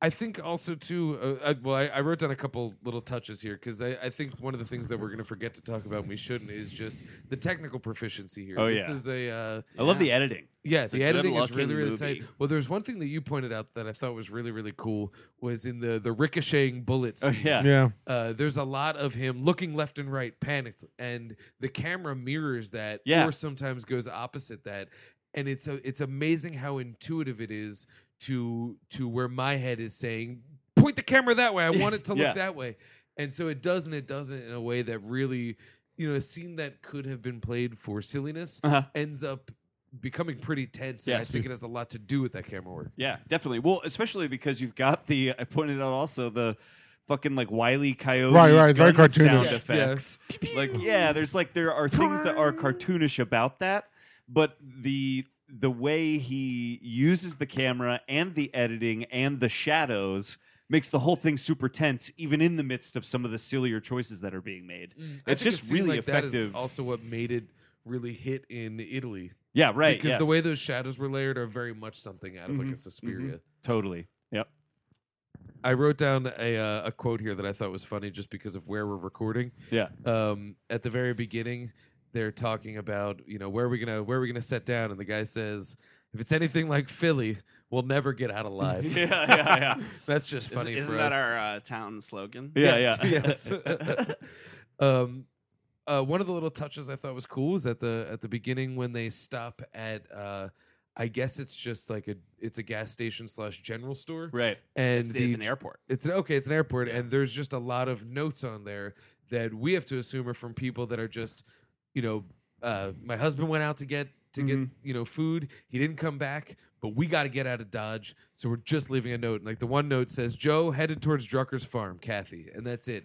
And it's like they're just hoping to God that they'll make it, Yeah. that he'll make it, and that someone will see this. There's note. so much desperation That's such in a it. Yeah. cool touch, Yeah. and that's something that I never. I don't even notice how really Seinfeld looked at is before. doing. Yeah, It's a total breakdown, and that's and that's basically what has gotten these four people together. Is Right. they just happen to sort of be in the same place at the same time, and and that's kind of a narrative. Those sort of accidental families is something is a common theme that runs through like pretty much every zombie movie or show or whatever. It's Yeah. like these people just sort of thrown thrust together, and uh, but what do you guys think about these four? I, I think you know uh, these four people are a really interesting group, and we, we talked Oh. earlier about how how well their dynamics get established, like even just within the first twenty minutes. That's what I was just going to say. I think talking about craft and specifically the airport scene, what's so great about the airport scene is it's maybe a seven, eight minute sequence in total, uh, but it establishes who everybody is and their dynamics with each other.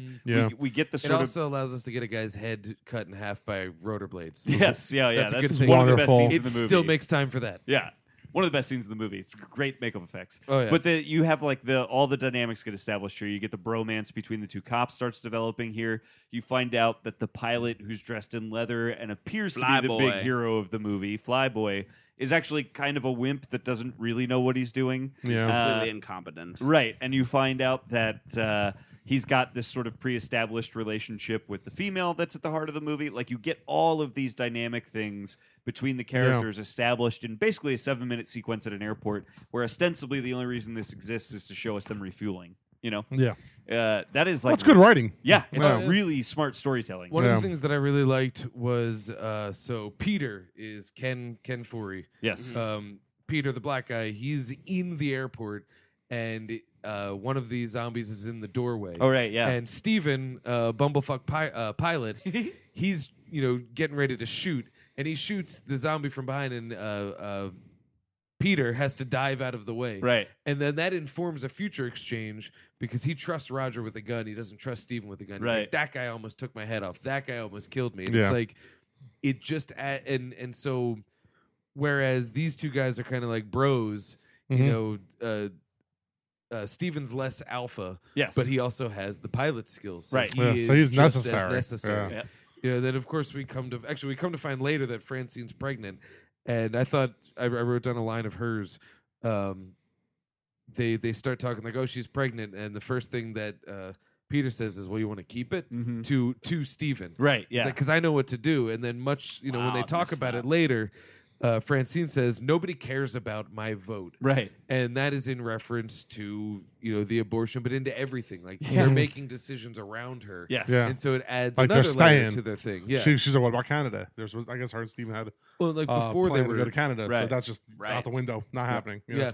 But that's interesting how like she, you know, she points out that you know she is basically you know useless in a way in terms of or they've sort of turned her into a useless human being Yes, by kind of taking they're not so much taking away her power as much as they're sort of treating her like you know a woman She basically, has at no the time. agency in Yeah, that they- situation, Yeah. and Well, she she knows even it. says at the Agency. beginning of that one scene, she's almost resigned to it immediately because she's like, "Eh, uh, I would have made breakfast, but I don't have my pots and Right. pans." And it's Right. like that was that was less her making a joke and more of her just saying like, "Give me something, Yeah. you know, Yeah. give Right, me right. something to do." And I if, was- if what you expect me to do is make breakfast, I'll do it, but like I'm useful. I was Yeah. thinking about that at the end when she is pregnant and they have now built basically an apartment in Mm-hmm. the ceiling of the uh, of the mall and she is just cooking for like by the end of the movie Oh, yeah. she Yeah. has fulfilled the role that she almost sarcastically was like you fucking dicks like that's not what I'm here When for it comes down to the TV too, Yeah. where where Steven, who's ready to escape uh, uh, domestic life as Yeah. they have it, he has the TV on static, and they're like, "Turn it off," and he's like, "It might come back on," right Because like he almost wants out, Yeah. and she's turning it off. That's just like, "You wanted a home? We're making a home." Yeah. you know, like it, it- it's not coming back Yeah. on. Let's you know, yep But we he got a baby to refuses- prepare for. he And I- I like refuses that- to turn it off. Yeah. So. No, you go ahead. And I like that little bit where he's like, "Well, do you want to keep it?" And I get the thinking there, like, "Do you really want to bring a baby in this world?" Yeah. But the only Mhm. possible way, other than obviously killing these zombies, to turn things around is to have more babies. Like, You have, Yeah, to, you right. have to have more. Create more living, life. Yeah. Create more life. So, but it's almost like this, this defeatist. Like we're gonna lose. We're just Yeah. kind of like going through emotions, maybe being comfortable. You know. Yep. Um. Probably should just abort the baby. You know. I it's Mm, kinda like had no, that that's thought. ultimately the last thing you want to do. But I get the thinking. you know? Yeah. Right. Uh, Yeah. It's going So- to slow down our little society, whereas, you know, as a whole, we do need it. Yeah. But that's also, too, one of the things that I think adds to the group dynamic is that one of the reasons they, they, they sort of baby her is that, you know, just the, the somewhat lack of respect. But I think there is also that undercurrent of like, she just symbolizes life. Yeah. Yeah. You know, she symbolizes the fertility that the world says is not there right, Right. now. Yeah. Kind of makes it into a bit of a nativity story in a way. Yeah. Oh, absolutely. And it's interesting too, though, how she says she really wants to learn how to fly the helicopter, Yes. right? And she says, like, well, what if you're not around Right. later? Then who's going to fly this helicopter? And I think, in to, in some extent, she knows, like, like going off what you were saying earlier, Garrett, about Flyboy being kind of careless and incompetent and kind of wimpy. Like, it's it's Just almost like can't. she knows that she sort of sees what's coming in a way. She knows that he's kind of reckless and, Well, Oh, he's and imperna- very impermanent. impatient. Yeah. and Yeah, that exactly, He's yeah. going to basically get himself killed, and when he does, you know, who- and he she's also might she's going going to have to figure out how to get things done because ultimately. That is also what like a mother's role is in a family. It's Right. like you get shit done when the men fuck up. Yeah. Yeah. Yeah. yeah. There's an extension of the whole single mom, um, Good the point. burden they they feel. I think. Yeah. Well, and that I think is one of her best scenes in the movie is very crushing to watch, but it's like it is one of the only moments where she she you know, she has that moment where she's like, You're not giving me any agency. I need agency in this situation. Like, stop treating me like this. And then, really, the only scene where she does take any agency is when he proposes to her and she's like, Dude, you never would have done this if we didn't find ourselves in an apocalypse. It's Yeah. fake. Fucking no. And that also Yeah. points to the thing that you pointed out, Andy, was that it it it could be suggested that like, you know, they're not married. This could have just been a fling. Yeah. He Yeah. could have been at her house the night that this outbreak Yep. happened. right. Right. And it was just like, fuck. It you might know, have been an things gotta- affair. Who knows? Yeah, ex- Yeah. exactly. Yeah. it like could have when been a he one-nighter. shows up to grab her, it doesn't seem like she's she doesn't seem particularly relieved to see him. No, yeah, Yeah. yeah, yeah. and she or does he expect it? Like I'm going to be going out with. I'm going to be leaving this mess with him. right, Like I don't right. think she saw him in the picture in a way. You know. Yeah, I mean, I, Yeah. I imagine that obviously he knows that she was pregnant, and it seems like he probably showed up because it's just like, you know, maybe That's a what I'm biological supposed to duty. do. The one I'm Yeah. supposed to do. Yeah. Yeah. Exactly. I wanted to quote Louis again, uh, just because we were talking about moms providing. Hmm. Uh, back before the election happened, he was on Conan and he did an interview where he was talking about how he supported Clinton. Yeah. Yeah. And he was like, not because she's the first woman president, but because she would be the first mom president. Yeah. And his reason was he was like, the best dad in the world. He's like, Conan, you're a dad, I'm a dad. Best dad in the world, greatest dad ever, can take pe- take care of uh, ten percent of what you need. Yeah. That's it. He's like, Yeah. But a mom, he was like, the last conversation that you had that anyone had with their mom is like, "Mom, I'll be fine. Enough. Yeah. Stop. Yeah. Yeah. You're- you- I- I- it's too much." Yeah. Yeah. He's yeah. like, That's Yeah. really just. A, I think but yeah, you made the think point. that Was that- says a lot about the mom dynamic. like the best dad is the shittiest mom. Yeah, yeah. Like you know what I mean? Oh, Like yeah. that level. Yeah. You and know. yet dads just congratulate themselves for like when they do like you s- like one tenth of what what they're they supposed to did do. Well, I took him And to hey, practice. no, or- no yeah. love lost to dads. I No, love you're that. right. You're right. Yeah. yeah. Oh, I got a, I got a good one. I also got a good mom Yeah. because so many times I'm on the phone and I'm like, "Mom, fuck off." My yeah, mom- yeah, no. fuck off. I'm fine. My mom asked me if I own snow boots every single time Yeah. I talk to her. Ah. Yeah. Yeah. Every time. I'm like, yes, yes, I fucking own boots. You yes. bought me snow boots. Yeah. Yeah, my mom wants to buy me everything. Like th- this is my mom wants to make sure I've got food, everything she wants to send me, and I have to turn it down. My dad, when when we moved in, he was just like, "I built you a chair." He built me a chair, and it's great. I have Yeah. a deck chair It's a now. fatherly Yeah. gift. But it was just like, "Oh, you built a chair." Yeah. Like, You all have the things. provided for my ass. Yeah. And my ass alone. Thank Love you. the chair. yeah. But here's the thing: love the chair. Mom bought a cushion for the chair. Right, yeah. Uh, Ah, Love the cushion, Oh. right? Yeah, yeah. Now, Yeah. Dad sealed it so I could leave it out in the snow. Yeah. But uh, Mom made it sittable. It's Yeah. well, one one thing that kind of occurred to me too with the whole um uh, dynamic with um I forget the what's the lady's name Francine. Francine, Francine. and Steven. Um, you know, if, if you- if you look at these types of movies, everyone has that one skill. Like I Yes. mean, Uh, the two uh, was it Peter and Roger? Mhm. Yeah. They're both you know they're they're they're, gonna get, hunter-gatherers. yeah exactly exactly you know uh, there's there's different versions of the alpha male. Like, Yeah. even though I Mhm. kind of think Peter is more for sure. Yes. yeah, because he's the more level-headed, whatever. Yeah. guy. Uh, what's Stevens go? He's the pilot. Okay. Mhm. Um, now with her, she's actually in a way. I don't think she means to do it, but in a way, you could, she's kind of em- emasculating him. Like I'm taking away your value, but like I want to Oh, learn yeah. how to. Right. That's Pilot. certainly how he feels. So now about it. you're Yeah. less valuable. Yeah. okay? Right. and that's the only thing he has to offer. That's Yeah. really that. Yeah, that's his. That's his um Yeah. card he has. You know. So um His man card. yeah, e, yeah, yeah, basically. You know. So I But- don't. I don't yeah. think she set out in the movie, nor do I think when they wrote it like she's gonna do this to him. Like, I- but if you when it all fits together, it I kind think of it plays adds that more way. to the whole. They're they're crumbling. Like their Certainly. little families. Like At the falling very apart. least, the actor that plays Steven understands that that's what's happening. Yeah, that is yeah. how he plays that whole right? scene. And he plays Oh, it yeah. perfect. yeah, yeah. It- it's fascinating to see how he changes and how he, when after Roger gets bit Yeah. and becomes like basically an disposed, invalid. Yeah, He, um, you know, uh, he, Flyboy, whatever his name is, Steven, yeah. uh, he definitely rises in stature. His masculinity Right. grows. He kind of bulks up. Mhm. He, him, and Peter starts to see him as a bit of an equal. Yeah. Yeah. And uh, but then he kind He's a of bit of a liability though too with Yes. the, when the biker gang. Yeah. shows Well, up. This is that's ours- what I this was is gonna say. ours, yeah. He he he throws it all away. He Yeah. basically turns to shit, and he kind of reveals who he's been all along. Like we Yes. sort of think that he's um, that he's gotten more intelligent. He's gotten smarter. He's gotten he's developed more perspective Mm-hmm. Mhm. about you know who he is, and he's he's kind of gotten a little more confidence. But in the end, you kind of see. Well, maybe he was just kind of acting that way because the situation demanded it, and Yeah. and the Yeah. reality is is this is who he's kind of been all along. It's It's the same- insecure, protective, and It's the same thing that happens with the Reactionary. proposal, and and she knows it. Mm-hmm. Mhm. Yes. which is he wouldn't make this proposal if we Yeah. weren't in this situation. He is acting this way because he thinks this is how he should act right now in this moment, Yeah. not because it actually comes from any natural place Right. inside of him. he's you just know? reacting to the right. situation. Yeah, and the It's, he's very environment. reactionary. Right, And right, I will right. say this: I bet Peter would have done the same thing had he still been alive when that gang showed up. He would have started a war too. Oh, you mean Yeah. uh, Uh, not Peter. Roger. I'm sorry, Yeah, uh, Roger. Roger. Roger, Yeah. would have done Yeah. the same Oh, thing too 100%. because he also he has like bloodlust, basically. Well, yeah, because he is also the same sort of insecure in his madness. You know, he has that insecurity, but he's able to to uh, I don't want to say transcend it, but he's able to kind of tweak it to redefine it into aggression. yeah, You know, whereas Yeah. Stevens is more more Steven is more of like a hand hands off kind of thing. yeah. And so when put in that situation of, you know, these guys are threatening this society we built, Yeah. I think they both would have gone into the kill thing. Mhm. Hmm. Where, you know, uh, uh, Peter does get there too. There's that awesome shot Oh, where yeah. the last two bikers are leaving and there are hordes of zombies, but he's got his sniper rifle on, you know, sidecar Sally trying to, you know, take him out. It's, Mm-hmm. Right. uh, you know, that's. It's interesting because that's kind of the first like superfluous, unnecessary thing that Peter does in the entire movie. Uh huh. and it up comes until from a then- place of vengeance. Yeah. Because they're leaving anyway. Yeah, like he, he They're could not just right. let that guy go, but Yeah. but he decides to take him out, and but actually he doesn't. But he doesn't do a headshot. He does. He gets him in the shoulder. I imagine that was probably on purpose because he said earlier, like you know how.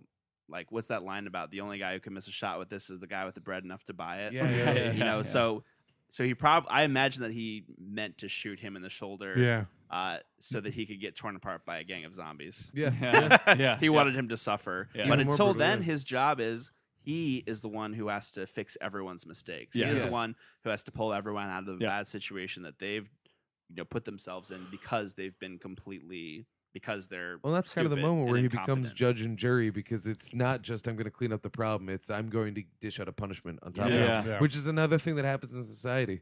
That is, I stand by. I think the biggest problem with the way we do everything in our society on on every level is we Mm-hmm. love revenge, Yeah. Mm-hmm. even in the slightest way. It's not enough to to get to to you know level the playing field. It's I, I need I need to assert just a little bit of Revenge. dominance over you in, re- in revenge. Then we can level it. Yeah, right. And that never, No. you know, it, it, It that begets cannot more. be fulfilled. It Yeah. Mm-hmm. just goes back and forth.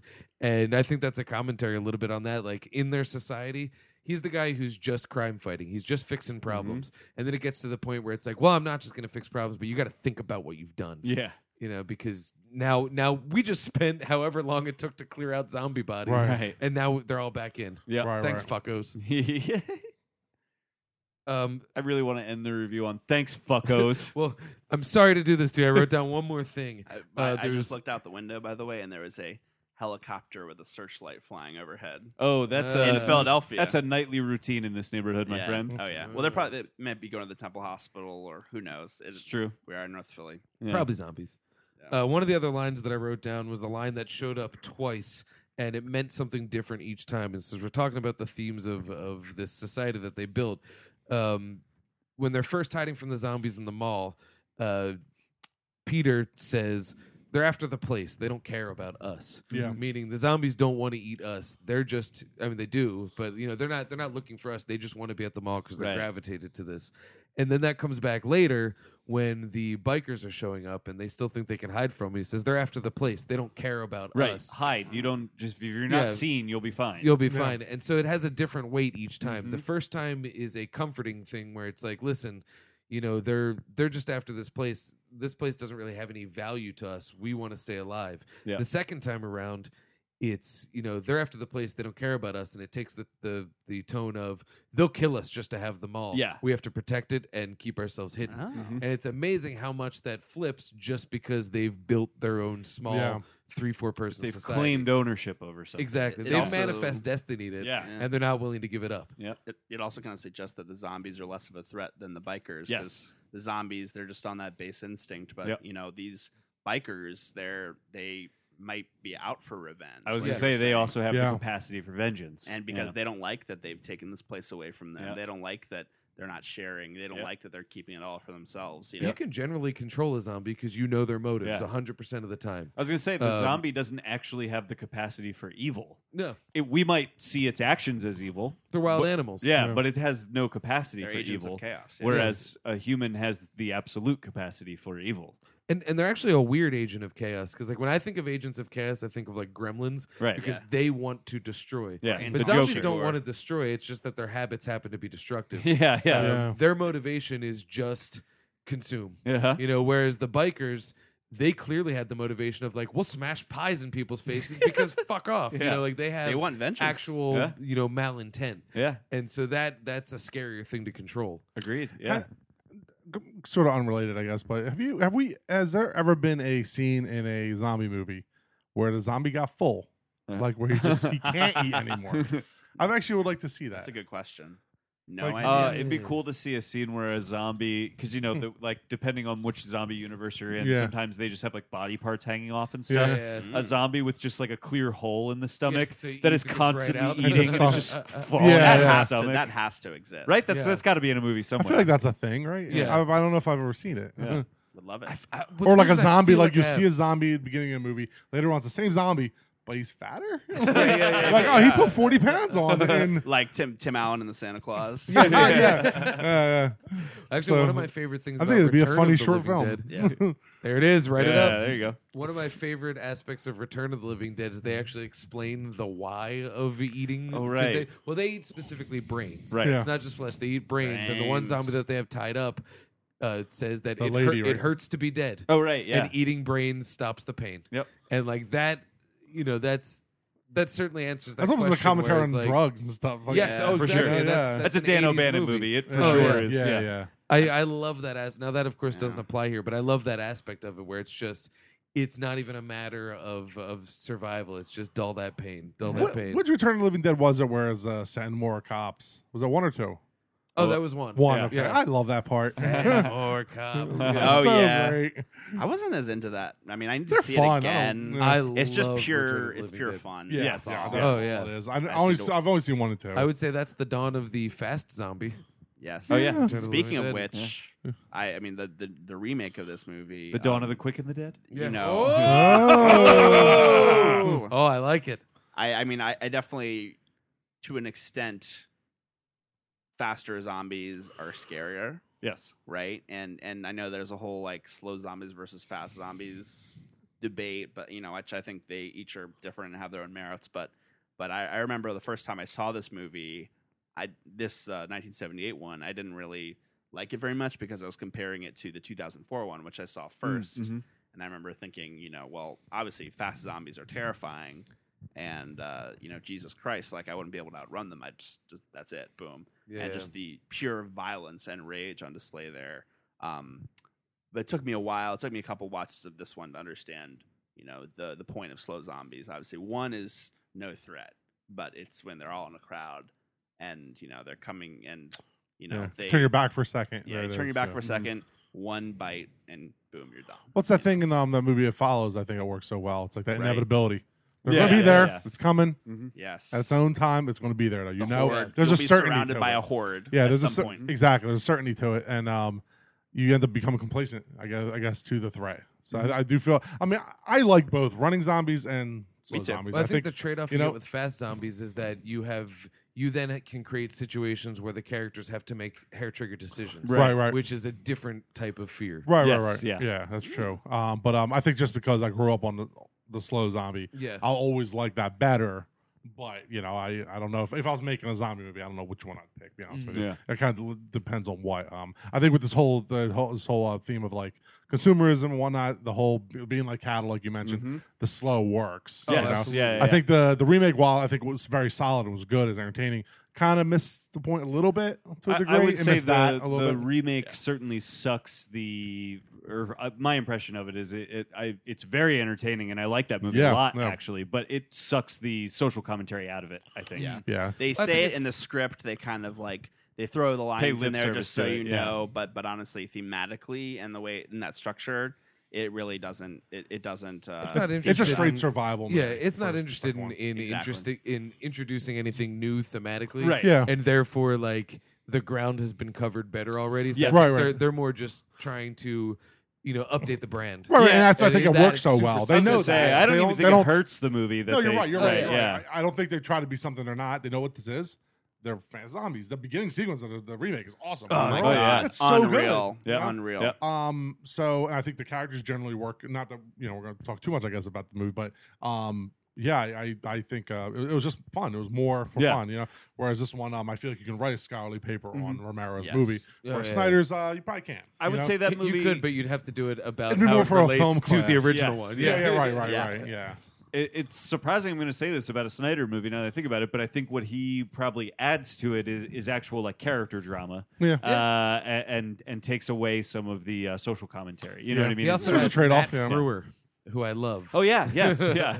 Matt I- I Frewer, really uh, Matt Yeah. Frewer, he's uh, Max Headroom. Oh yeah, yeah, yeah, he's yeah, the yeah, neighbor yeah. in Honey yeah, I Shrunk he was the good. Kids. Yeah. he had the daughter. Did he have a daughter in that? Yeah, he had Yeah. the daughter. Right, right. And uh, yeah, he he's also great. added uh, the, uh, well, this is obviously a James Gunn edition, uh, Zombie Baby. Yes, Oh. Zombie Yeah. Well, that, that was a great was- scene. I was Yeah. thinking about that while we were watching this. That he essentially just flip flops those characters. The Yeah. pregnant woman is not caring for the dying person. The pregnant woman is the dying person. Yeah. That's Yeah, becoming yeah. the zombie. Yeah. Zombie Zombie. baby. Well, they and they also do the thing where you know the uh, they can't bring themselves to kill Matt Frewer, who's been bitten. Yeah. But they do make the deal like as soon as you turn, we're Yep. gonna do it. And so he's just hanging out with his daughter, who just wants like the last little Yeah. bit with dad Yeah. before he becomes you know zombie A Frewer. monster. Yeah. Hmm.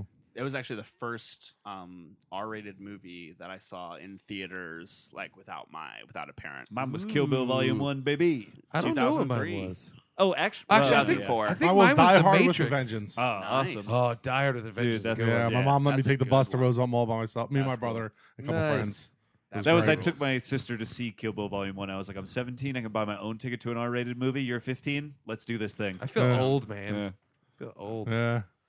Getting up there. 2004. I was a year out of film school. Yeah, 2004. I was two years out of high school. yeah. I was a junior. Oh man, high where, school. where where were you in 2004? I graduated. I, I saw this. This came out like two months before I graduated from high school. So Okay. I Okay, remember yeah, so- going to Wheaton Plaza. Shout out to Maryland listeners out there. Uh, I saw this at Wheaton Plaza with my friend Paul Joyner, Paul. and it was so Hey, Paul. fun. I just remember that scene where he, you know, sticks the takes the broken croquet mallet or whatever and Mm. just impales that zombie in the Mhm. head. And I was just, oh we were just like, oh my god. well, that one guy's so name? fun. I think it's Jake Weber. Jake He's a Weber, Wendigo. yeah. He's another like because that that was one thing I wrote in my notes about this Dawn of the Dead is it stars nobody. Yeah. Yeah. Like Nobody these who's people are last. just There's a lot of people- recognizable people to read. All of their filmographies are just other Romero movies. A couple of them made cameos as zombies in, Tom in Dawn of Savini the is Dead. the most recognizable Yeah. person in this movie. and he's He's the recognizable biggest star. because he Now. was in this movie. Exactly. Yeah, he's a- same with Ken Foree. He's recognizable because he was in this movie because he was Keenan's dad on Keenan and Kel. And uh, but I think Jake Weber totally represents that type of actor Yes. in uh, in the new one. Is like He's just plain Jane, but not you know not Tom Jane. There was Aw, a man. scene when we were watching it earlier where um they're moving the trucks to block the entrances Yes. and whatnot. And Dan made a kind of made a joke about uh he was kind of half expecting the music to be the A team music, okay? Right. Yeah. And it got me thinking like because we we started talking about how. Uh, we like action movies and whatnot where they go to the ammo depot or whatever you know. Oh yeah, whatever the arm up. the armor, sequences. armory and Yeah. stuff like that, and they like get arm themselves. They get they always have that one cool Gatling gun, or whatever. and like like Commando has a great scene, Uh-huh. Yeah. Tremors, whatnot. Um and um and it reminded me of the the remake. They did had that scene of the A team where you know the A team. One of the things I always look forward to in the A team was the, the montage of them building something, Oh yeah. Mhm. like the lettuce shooter or whatever. You know, Yeah. and the, the Snyder's version had the thing where they built the cool bus with the chainsaw Oh, yeah. sticking out. I love that. That's part. awesome. yeah. So, um, not that this movie needed it, but uh, Yeah. I was very happy. Yeah. with He that. Mad Maxes the finale. To Yeah. That movie, Yeah. Which is It was pretty Oh, really yeah. cool. yeah. With good old Ving Rhames. Yeah. Very bleak ending in that one. This one is uh, there's somewhat of a hopeful ending, but but they also say they don't have a lot of fuel, so you feel like they're not going to make it to another mall or anything. Right. Yeah. So Yeah. who knows? or an island. Yeah, I think. I mean, I, I, yeah, I don't know. I, I feel like the ending is pretty fulfilling because the ending to me feels like the resolution at the mall more than it does the actual end. You know, Right, like The, right. that final scene of like taking off is not quite the same. Uh, Grab a uh, cup. It's all yeah, right, do yeah. it. Yeah, get get on some vino here, boys. Uh, yeah, I don't know. The ending to me feels like the climax at the mall, Mhm. and then that's almost like the denouement of them, like you know, taking off in the helicopter. Right, right, right. Um, You can almost say this whole mall. so it thing's still like the feels first act or satisfying, something, even or- though, yeah, yeah, it still feels satisfying, even though that Yeah. ending is is pretty open and not, um, y- you know, uh, hopeful maybe, or or you could read it either way, Right, you right. know, depending on your outlook, it could either be a pessimistic or a hopeful ending. I think a lot of more of the modern zombie movies they like to have like a like an ending, like the problem solved, or the, or we're, we're we're getting the upper hand again. You know, I don't particularly like that. You know, I know they're doing another war, World War Z. Yes, Ugh. Um, and I mean, the whole Supposedly. point of that book is, you know, it has the ten. It's like that ten years after Yeah. the war, Yeah, yeah. so that does we do It's like an eventually. oral history. yeah. but Yeah. The, the movie they they definitely have the upper hand again. yeah, Yeah. At the end, they they figured out kind of what's going on. or right, at yeah, least yeah, how to yeah. kind They of have curb like it a, a Yeah. solution, that they're- exactly more yeah. or less you know so i'm kind of wondering now with the sequel what are they going to do I hope they do this one thing that I've always joked, but I, I would actually legitimately like to see in a zombie movie. And they sort of touch upon it in World War Z, the book, is the idea like if a zombie attack happened and we won and we eradicated all the zombies, it the the whole idea of just being like, Well, we won, but um zombies are actually a thing now. Yeah. and so I have Yeah. to live in a world and live a life where I know that that's always a possibility. Yeah, Like, yeah. that is so fu- that's funny, but it's like fucked up. That, that's uh, I never saw it, but I, I always got the impression that's what that movie Fido was about. Has fido anyone was ever fun seen i actually want to Fido? rewatch that Is Yeah. that? I always thought that was like an. Is that not, it's not like an Irish zombie movie? Is it? well Bi- billy No. connolly plays the Yeah, it might main be. I zombie don't know. Yeah, it might be. yeah I always liked. uh What was I gonna say? Oh, so the ending. Mm-hmm. Yes. Um, the one thing I think, the thing that really stands out to me, I know Romero likes to kind of put on a, uh, you know, like the end of Night of the Living Dead. You know, the main character who's black, a black man, is like killed by a bunch of, you know, white country guys. You know, Yeah. and he was like, eh, I just you know, I chose him because he was the best actor, not right. Yeah, uh, because- he's always tried to he's distance black. himself from that But, social I mean, commentary. come on. oh like, yeah. How do you not? yeah. How are you at least even the if it's- fucking graveyard just has a big American flag waving Yeah. over it How at do the you beginning of not the movie. Like do it's that? yeah. But it's And- almost one of those things too. Mhm. Mm-hmm. Like even the guy who wrote Invasion of the Body Snatchers was like, that wasn't about Right. communism. Yeah. it had nothing to do with it. But at the same time, it's like, but but he he said something to the effect of like, it wasn't about communism. But when you write horror, you tend to tap into what's scary at the time. Yeah. So was it informed by communism subconsciously? Sure. Yeah. Yeah. So, well, like- I think uh, with this one, the two surviving people in the end are, are you know, Peter, Oh, who's a yeah. black man, Mhm. and a And white a woman, Mhm. she who's about to have a child. Mhm. You know, so I, I think that that's like the happy ending of the movie is like Yeah. a little bit of like maybe some racial progress that Yeah. has been Yeah. made. Yeah. That's Especially like the one silver lining of the movie, and obviously it's you know it was Especially- a taboo thing at the time, and still obviously carries plenty of stigma. Yeah. but, Yeah. like, There's hope less in the stigma, but elimination there's of the hope, yeah. toxic man and the weak man. yeah, right, yeah. Well, and it's a it's a nice bookend to the beginning of the movie where we watch a bunch of white cops, you know, uh, uh, unceremoniously murder uh, pretty Helpless vocally black a bunch people. of helpless black people, Yeah. uh, and who are only Say saved by Puerto the Ricans. and by the way, I we didn't really say this out loud as we were watching it, but I was pretty impressed with this idea that uh, Peter is the cop that murders the the manic white cop. And the reason why they why Peter knows he can trust Roger Yes. is because Roger saw what happened and Roger said he's not going to tell anybody. Yep. Yeah. And so it's like Roger knew that that cop needed to go. Yes. And he's not going to he's not going to stand up And- Mm. against what Peter did. Right, and that's what I love about their little bromance that develops is it sort of like, develops yeah. out of this Solidarity. Yes, and this Right, like right, weird right. mutual I respect. got your back, you got yeah, mine, yeah. Uh, but a mutual respect that comes very specifically from a, a, a black guy doing something that he felt like he needed to do because he was, y- you know, even Mm-hmm. though he is also police, he's watching his fellow police kill his Yeah. fellow man Yeah. Yeah. th- that are truly like his fellow man, Yeah. right? Uh, but then he also sees another white cop recognize what actually happened there, and his Yeah. sympathy went with what he would consider the right side. Of Right, things, right, right, You know, right. it's a, it's it's very it's a fascinating dynamic to watch Yeah. unfold. It's like a, a friendship based in like anti-racism. and yeah, yeah, yeah, solidarity yeah, and exactly. Yeah. Against police brutality. yes, It's pretty cool. Yeah, it's really interesting and really cool for the time too. Yeah. Again, it's like you know, Yeah. 1978. It's like wasn't common. that feels like something that's so current, and this movie's 50 years old. you Yeah. know? Oh wow, that's that's 50 years ago. right? no- Isn't oh, it? Oh, no, 1978. 78 to like 40. 40, yeah. Forty- Well, here's something Close. according to the Not that Wikipedia old. thing, the original ending of the screenplay, Peter and Francine were going to kill themselves. Oh, Peter was going to shoot himself, and Fran was going to stick her head into the path of the helicopter blades. Oh. Cool. and the, the ending credits would actually end over the helicopter blades running out of gas, Whoa. implying that they would not have made it. Yeah. But they decided not to do that. But uh, here's a really crazy piece of trivia that I think is kind of awesome. Apparently, the actors who played Francine refused to scream. And when Romero was thinking said about that. scream, she said no, that weakens the character, and he never asked again because he knew she was right. I was Yeah. literally thinking about that when Yeah. she was climbing the ladder in the beginning. Never screams. And, and the zombie is coming after her, and she is shown afterwards to be totally broken up by this Yeah. and like really terrified and transformed by this whole Even experience. the guy says she she looks she's Yeah. broke. yeah, Yeah. Oh. and and the whole time I was thinking, if it really breaks her, why isn't she screaming? I love that actually. Because people don't Right, scream really. yes. That's just something we Yeah. make people do in horror movies. Oh, I Right, like the I whole- like that. Yeah. Yeah. That's and it's funny too because like when women scream in horror movies, it seems normal to me. In uh, Freddy Part Two, when Yeah. the dude screams, I'm like, who screams? Yeah, yeah, And then yeah. I realize like, oh, no one screams. That's I've just a just been social programmed to construct. think that Yeah. that you know Yeah. the women scream in movies Or they because do a a, Wilhelm scream scream. looks good. You know, Yeah. it's, it looks good in a uh, in a horror setting. Yeah, That's funny. But yeah, apparently it says that she refused. I to love do it. that. That's great. Um, Good call. she felt that Francine was a strong female character, and if she screamed, it would be lost. She told this to George Romero once when he told her to scream, and he never asked her again. That's great. That's cool. I love it.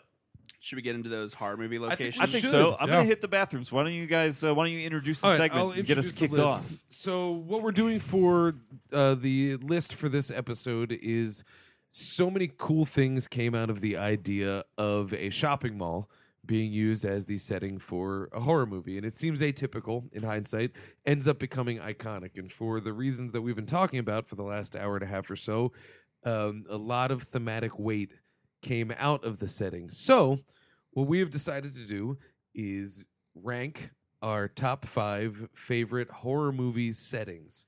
And so we can use them as a way to open up a discussion about setting on horror. Um, I guess before we get started, since we do have to wait for Garrett to come back from taking a taking a pee pee, um, we don't know it's a peepee. yeah, it could be two. could Which assume. in which case there's going to be a lot of filler here. He's trying. He's trying to keep. well, it this we quiet. are talking about the second movie, number What is that? two, Dawn of the Dead. Oh yeah, we are talking about So number who two. knows, you know? But I, I think, generally speaking, setting is a hugely important thing for horror movies Yeah. to the point Yeah. where it's often the title of the horror movie. You know, Yeah, House that's on a good Haunted point. Hill. Um, Telegraph, the house on Telegraph Hill, uh, yep, the Amity, Amityville horror, yep. Yeah. 1408. right? You know, things like that. And so I don't know, like what what aspects of a setting do you guys feel is is what fuels horror? Well, I certainly think like Mm-hmm. you know commonplace things. Um, you know, horror is a genre that is really about what we see and know every day, but illuminates like certain underlying aspects of it that are truly terrifying. That we, I that think we don't, Psycho's like, a see. classic example Hmm. of Mm-hmm. a, a shower is a place where up until Psycho happened, we we feel safe and comfortable Yeah. because it is a thing of comfort. private. Yeah. And You're then getting they clean, turned it yeah. into like, oh, but you're actually very exposed when you shower, Yeah. and so it tapped into a fear and created an iconic Mm-hmm. Yeah. scene. Same thing with swimming and Jaws, like Yes. the ocean. Like, Yeah. I mean, don't tell me every time you go to the beach and you go in the ocean. There's always you always think, well, I don't know what's underneath this. Well, I don't know what's under there. Got you beat there. I hate the beach so much that I don't go. There you go. Boom. Fucking hate it. Yeah, I love it. Ugh, I hate the beach. I love the beach I too. hate it. I'm on the center of a towel, under an umbrella, reading a book, like doing everything to just make sure that every piece of me. Do you like the water? pretends You don't it's like going to for- water at all? Or Um, you're a not pool guy? You're a pool really. guy? I'm a pool guy. Uh, I I'm very heavily phobic of, of sea creatures and Okay, fish. that's I fair. go, you know, and the thing is, I'll go. Yeah. I'll go in the ocean, but I really, d- I, they're monsters. They're, they're like, they're like. I mean, You're there's an a air reason- home. There's a reason why You're an air why house. H.P. Lovecraft's characters are all very sea-like, Right, Yes. Because pulling a fish out of water into our world would be like someone just pulling us into space, or someone just pulling us into water. It's completely uninhabitable by us, Right. and tentacled beasts live there. And uh, but I, honestly, that second, I just hate sand. Sand stresses me the fuck out. Too many. It gets in pieces. everything. There's too many people, and I have like a lot of folds and creases in my body As that do I I. don't I don't want to think about. And then when they're filled with sand, and I'm like scooping it out with a pen, Yeah. it's ugh. You're the single audience member that relates to Anakin Skywalker in Attack of the Clones. Hate sand. I'm not gonna say I relate to him, but I do hate sand. what about you, Evo? What do you what do you think? Uh, I I think a lot of times um like you you guys touched on like the titles and whatnot you know, but um several of the s- like several iconic scenes are uh because of the setting Mhm. like um uh one um, yeah I have a I have a list of like thirty here Yeah, so do I. I'm gonna pick like five Yeah. but one of the ones I have here is um the others okay Yeah. uh, that to me is a very creepy movie. It's very effective. Uh, th- who did that? Alejandro Minabar thing. He, um, I thought he did really well. I, li- I like the, um, I mean, that's just a, just an old house in Isle of Jersey. Yeah. Mm-hmm. Mhm. Um, and um, if you haven't seen, it, I'm not going to spoil anything because there's like kind of like two twist endings. You know, what was Uh, this again? I'm sorry. the others. Oh, but um, okay. but I feel like um, I like that movie. like one of the things w- the kids had that uh, allergy to sunlight. Oh, you right. know? But this house was this old house, windows everywhere, huge windows. You know, so I feel like like there was a threat to these kids. Not only the potential of is there a ghost in the house or Right. ghosts, Right. you know. Plus you had these strange people coming into work. The Right. three, you know, The setting itself Yeah. becomes its own. Ex- in a way a Yeah. threat. In a way, Mhm. you know. So I feel I like don't remember how it all shakes out. uh, I really like that movie. That's the only movie I've ever seen in a theater where I literally jumped up. I was like, oh shit, you know? and uh, yeah, I, it was the scene where the lady opens a closet. That's all you know. the- Set, setting is so Yeah. crucial. I mean, can you guys think of like a horror movie that you like that doesn't have like a very iconic or memorable location? Right. I was try. I was actually as I was going through a list today of like horror movies I've seen to figure Yeah, out which me ones too. I would pull scenes from. Mm-hmm. I was like, I could apply this to every single fucking movie Yeah. on this list. It's just Yeah. which ones do you like? Yeah, you yeah, I mean, yeah. there's always like the, the the ones that everybody would have on our list: Overlook Hotel. Yeah, Right. yeah. yes. um, Honorable mention. Yeah. Yeah, you know, uh, the ships in Alien or Aliens. Mhm, You know, Honorable um, mention. because Yeah. you know, um, I think Rosemary's Baby. That was it a Bamford? The Dakota. Oh, I, uh, Dakota. that's what. it was, But the real I building. just Dakota cut that out Apartments. of number five Oh, on really? my list was Rosemary's. Well, because Rosemary's Baby is interesting to me because what it makes scary is not any specific place; it's the idea of home. Right, Yeah. right, right. And, Exactly. you know, and, and- but I mean that's standard with with you know anything that's Ira Levin inspired is Yeah, yeah. just. Uh, you know, and very much with with Get Out, we talked Oh, about yeah. it last time, where it's just you know something's up, but you can't prove it because everything looks like home. yeah, yeah. Mhm. So I mean, like, so I think there's like these iconic settings. Um, Bates Motel also, but that's also in his mind too. Like I think you mentioned, like you, when we were talking about. lists. Ah, we were thinking about something a little bit Oh, different. really? I got- I- Ooh. yeah. Um, but um, oh, side note about the whole Rosemary's Baby thing. Um, I didn't know this until uh, I was reading something about the movie about a year ago. That's where Lennon got shot. That Yes. hotel. Uh-huh. Yeah. yes. Yeah, I'm like, I did not know that. I- It's kind And- of crazy. Which is fascinating in terms of like that's a movie that came out like at the end of the '60s, and Mm-hmm. you know, I, from what I understand, really kind of shook American culture to a certain extent. yeah.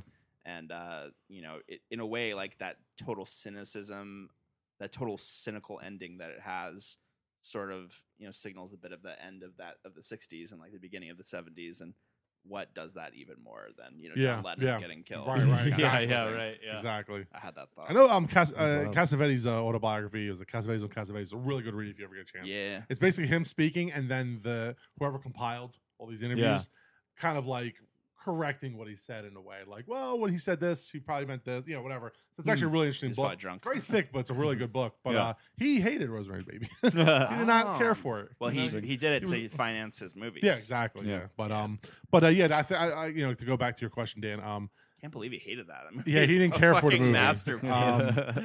but uh, he he it's- was a it's- dick, though. I mean, Yeah. yeah, a, an- a genius, but Yeah, dick, yeah, you that's what know? they say. I'm not Um, surprised.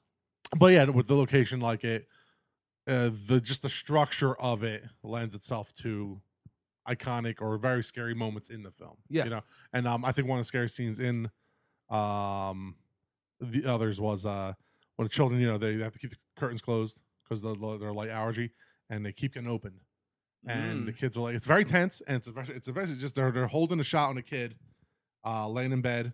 And then all of a sudden, in the background, out of out of focus, you see the curtains open again. You're like, holy shit! And all of a sudden, you see a hand come in the frame, touch the kid's face. But that whole scene, um, you know, like I said, like the entire m- movie, you're, you're seeing these windows getting opened or whatever. I just think like um, that's that's one location that like always stuck stuck stuck uh, stuck out for me, like uh, how it lends itself to these really key scares in the movie. yeah. Um, the fact that this the room is structured in such a way, you know. Yeah.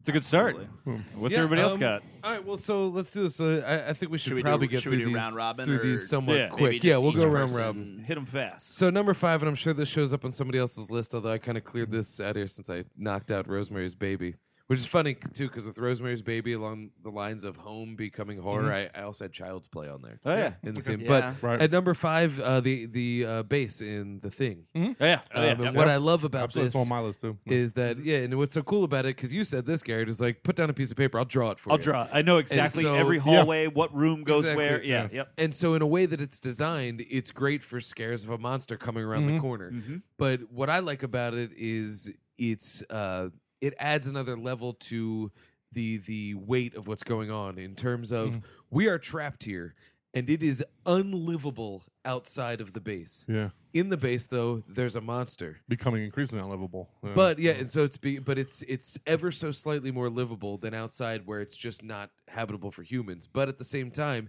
it's the perfect environment to preserve this monster. Yep. So not only do we have to survive, but it's our duty to kill it Yeah.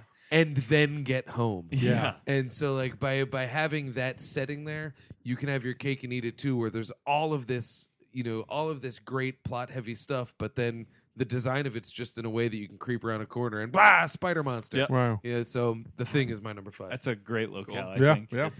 Uh, I'll make my number five uh, Day of the Dead, actually. I think the military, the underground military bunker, is one of my favorite horror settings. Uh, and I said this to you guys before, but just so the audience hears it, specifically for this reason, because to me, this is one of the most horrifying ideas in any horror movie I've ever seen. The idea of being underground where above you, every inch of the surface is covered by undead bodies that are just moaning in pain. So your soundtrack to your life every day 24/7 is the sound of dead people in constant pain. That is terrifying to me. And I think and like regardless of all the other cool things that uh uh that kind of set piece has, like that whole set in that movie is really awesome actually, I think. Like all of the little nooks and crannies of that underground base are interesting and cool just the concept of being underneath this constant sound of pain and suffering is terrifying to me in a way that nothing else is in a horror movie. Uh, so that setting, I, I think, like really works for me. nice. Nice. What do you got, Evo? Um, the grocery store in the mist. I love it. That's on my list too. You talking just about knocked that one earlier. off for me. That's uh, no, that's perfect. yeah, I think that's so good. So I think it's very hard to write a movie set in one spot. Yep. You know, um, but horror movies you seem to see you see a lot of that. Oh, yeah. Other genres you don't see. I mean, maybe like Twelve Angry Men or something. Yeah, like that. yeah, and yeah. that's really one spot, just Mm-hmm. a room. But um, uh, horror I think it t- lends itself more to that one location thing. Yeah. Okay, and then you just like you just dive into like the the nuts and bolts of the whole place. Um, now with the mist, it's a little bit of a cheat because they go a couple places at Sure. one point to see the, and Mm-hmm. Mhm. they realize oh the They go scale to the of this pharmacy and problem. stuff. Yeah. Right, You know, right. Mm-hmm. tha- that's actually a beautiful thing that they do. By having a grocery store, you can have that awesome loading dock sequence. Yep. Exactly, You know, That's a exactly. really great in a vacuum horror. That's a great horror. Yeah, Sequence. yeah. You're right. Yeah. You're right. And specific to that location. Mhm. Like that doesn't happen Also, in any Anywhere other else. setting. The Yeah. glass storefront. Yes. That is a hugely cool thing that Yeah, they and use it's to so do a couple vulnerable. different Things. Yeah. Um, Yeah. But the Oh my advantage is you God. can see everything coming at you, Yes. more or less. Yeah. But I like Ugh. that they didn't really see when the, all the bugs and all that. Yeah, the- Yeah. yeah. they didn't really see it coming because you had the mist 'Cause of the you know? mist. So that the mist itself took away the advantage of having a whole wall that's just clear. You Mm. know. Um. So yeah, that would be one of my. Uh, that's on my list. That's um, great. I think too that's similar to the thing in that at least after we get like midway through the second act where it becomes confirmed that there's something in the mist. Right. Yeah. Right. Uh, we have the similar thing to the thing where it's like we know outside is completely uninhabitable. Yeah. And inside is only slightly more Yeah. Yeah. inhabitable. Because the Yeah. people that become like the, the They the become the different monster, factions. yeah. This is only better by a margin. Yeah. Yeah. Yeah. we gotta take it. yeah. Andy, what do you got? My number five is the village. Oh yeah, I love it. Of Coving, it's called a town. I had to look it up today. It's called Covington Mm-hmm. Oh. in Pennsylvania. Oh, okay, I was gonna say I was born in Covington, Kentucky. Oh, Yep, really? in a small Kentucky village. boy. No, I'm just kidding. Not a small village, just a regular suburban town. but it's a, uh, a small village where the townspeople live, led by Edward Walker, who's played by William Hurt in the film, and and his daughter Ivy, played by Bryce Dallas Howard, and her love interest Lucius Hunt, played by Joaquin Phoenix. Those are just some of the people living in this town, which was um, uh, filmed on a set that was built in a in a big field in Chatsford, PA. So obviously a local film, just like every M Night Shyamalan film, Mhm. pretty Yeah. much. And uh, what I love about the setting, um, and my general rule, I, I found that most of the movies that I chose, not only did I find them like you know an interesting space aesthetically, but also they had a real emotional pull for me. Like Mm, w- mhm. when I think about the movie, you know, it's the place that comes to mind for me Yeah. a- and and right from the very beginning, you know this this town uh, in this field, you know, in just surrounded by woods on all sides. It's it's just a it's an incredible setting. It's it's very beautifully shot by Roger Deakins, the cinematographer, and you know shot in uh, sort of that little space of time where fall turns into winter and Mhm. the leaves are pretty much mostly off. And to me, it just is like the prime, you know, mid Atlantic kind of Mm, mhm. fall Right. movie, you know, and, Mhm. And, when that and- movie's trying to be scary, it's scary. It's as shit. really No, you're right. scary. There's, it's largely effective. I Yeah. think, that movie. the Yeah. sounds emanating from the woods of Right, those right. we don't speak of. I mean, I mean, it's a movie where the the horror in that movie to me is is all based in that sort of negative space of just that setting. You know, Mm-hmm. I, growing up in the mid Atlantic, seeing movies like the Blair Witch Project, you know, when we go Yeah. you go camping. We we Yep. we fear the woods. Oh, yeah. you know? Yeah, We, yeah. We're f- the woods are creepy. You Mhm. know they and this movie really just um you know ups the ante when it comes to just like that dread of the unknown that's just hiding out there in the Yeah. Mm-hmm. woods and Mhm. and contrasting that with the sanctity and safety of that space, which is really what uh, of the of the village, which Mhm. is really what the whole movie is about. Yes, yeah. obviously, Right, right. so, uh, so to me, that that location is just, uh, and and really more than anything, it's a great movie. You know, you can you can uh, criticize the ending all you want, of course, and it, it's a pretty ridiculous movie. It's like kind of full of beans, but but ultimately, That's the yeah, best Yeah, criticism of it because Yeah. I, I very much like that movie, Yeah. but I'm Yeah. like torn about it. Yeah. Yeah, me Full too, of me Beans too. is the Exactly. best, most like perfectly critical, but like harmless and loving way to, Yeah. to refer to it. Right, That's right. amazing. At the end of the day, though, it's just it's a beautiful movie. Yes. It's a gorgeous movie. It's I very think. effective. Right, From right. its It's shot setting so well. to you the know. cinematography, to the music, The colours. everything. He- It's just I working think The well. Witch is like a, a colder version of Yeah. a similar Yeah. setting. Yeah. Yeah. It's a little I more musty, but it, it completely has agree. that same kind of, Yeah. like you said, that mid Atlantic fear of the woods. Yeah. That's Oh, wild. uh, One thing I- with the Bill Joe, um, like, I think like ninety percent of that movie's great, yeah. Like, great. And then um, it, yeah, yeah, the ending doesn't quite work for me. I don't hate it though. It didn't make me mad. Like some people got mad about it. Well, that was at Whatever. the time where we were all trying, where everyone thought the Trying to value of a outsmart movie him. was beating the twist. Yeah. You're right. You're Yeah. right. Yeah, And it's like that's not the value. It's it's you, you're buying two hours of entertainment. Right. you're right. You You're know, right. and you right. got an hour and fifty minutes. There of was it. still a So- story. You Yeah, did no, see and, the you know, story. right? exactly. And, Yeah. like, the characters Trying to are good. beat everything- it. But one thing I, I and I don't have an answer for this, but I wonder, uh, you know, Bryce Dallas Cow- Bryce Dallas Bryce Dallas Coward. yeah. Bryce Dallas Howard's More or like less. character is blind in it. Um, I sometimes wonder would it have been better if she wasn't. Like I like that she was given that. cr- that well, that's handicap, why you know. she was given that job, obviously, right? Yeah, yeah, yeah. Um, but part of me just I don't know, like the whole fear of the woods. It's also you can't see. what's coming, Yeah. You know? Yeah. Okay, So- alternate version. They send Adrian Brody, the mentally challenged guy, so he sees everything and then comes back, and everyone's like, "Yeah, whatever. You're full of beans because you're retarded." And he's like, "No, no. There was a there was a man. There's a he was, car." He was brown colored, and there was a car." And they're like, "Whatever, retard." Yeah. I never thought about how everyone. I mean, obviously, it's true that everyone's white, but that's kind of weird. Is everyone? It's been a while since I've Yeah. seen it, but I think so. Yeah. yeah. uh, Anyway, what's, Interesting. what's your number? you know who's four? really good in that movie? Sigourney sorry. Weaver. Oh, Yeah, yeah. she was. She was really good. in Everybody that. Uh-huh. thought was good. Well, enough. she's I- I was like- Great and everything. My number four is the one that I thought we were talking about and weren't. So, spoiler alert for Identity. Oh, Uh, so, t- so Oh. tune away for the next 45 seconds or so. But what I love about identity is that when we do ultimately find out that the whole thing actually takes place in the brain of a killer, yeah. it's such a cheat, but it's one that doesn't feel cheaty Mm-hmm. because it's a it's a horror movie that takes place in a motel and things happen in it that's that physically don't make sense Right. Yeah. and you know where where a door is locked but someone's behind it but there's no one behind it but there's someone here and there's someone there how'd you get here then how'd you get here then and none of it makes sense and you're just waiting for the the, the ball to drop and say you know oh it was actually this person and they were working this and working and Right. then the ball that they drop is none of it was real and these psychologists are doing some crazy uh uh, alternative cure for multiple personalities, where they're creating a narrative in which They the all kill each personalities other are off. killing each other. Yeah. And I love that idea of just like that's the cheat.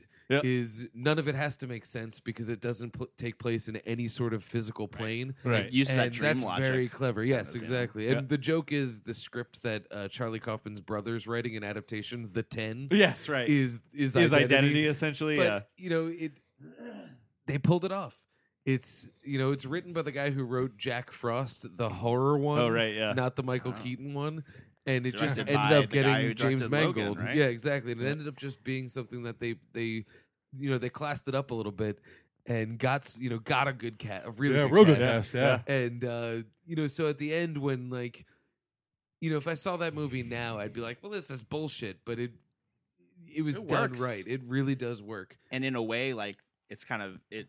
I like how they use the hotel as the setting because the hotel is kind of uh, you know, and maybe it's an it's sort of an archetypal location. Mhm. Yes, like, exactly. like a lot of these locations we're Yeah. talking about are Yeah. these archetypal locations. Well, and of- there's all these, a like, keys village, with numbers. a hotel, Right. a house, you know, and uh, and so maybe that sort of speaks to this idea that you know these movies plant all these kinds of like.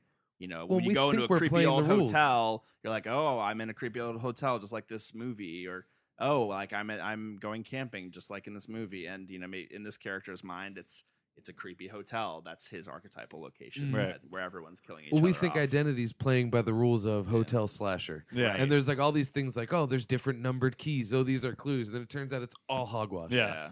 i think that's very Well, cool. It's hotel great. is also a great representation of a of a mind, especially one that is a multiple personality mind, Yes. Oh, because yeah. it's the uh, the hotel is a transient place in which people come and Come and go. yep Yeah. there's little compartments for each one Yeah. Yeah.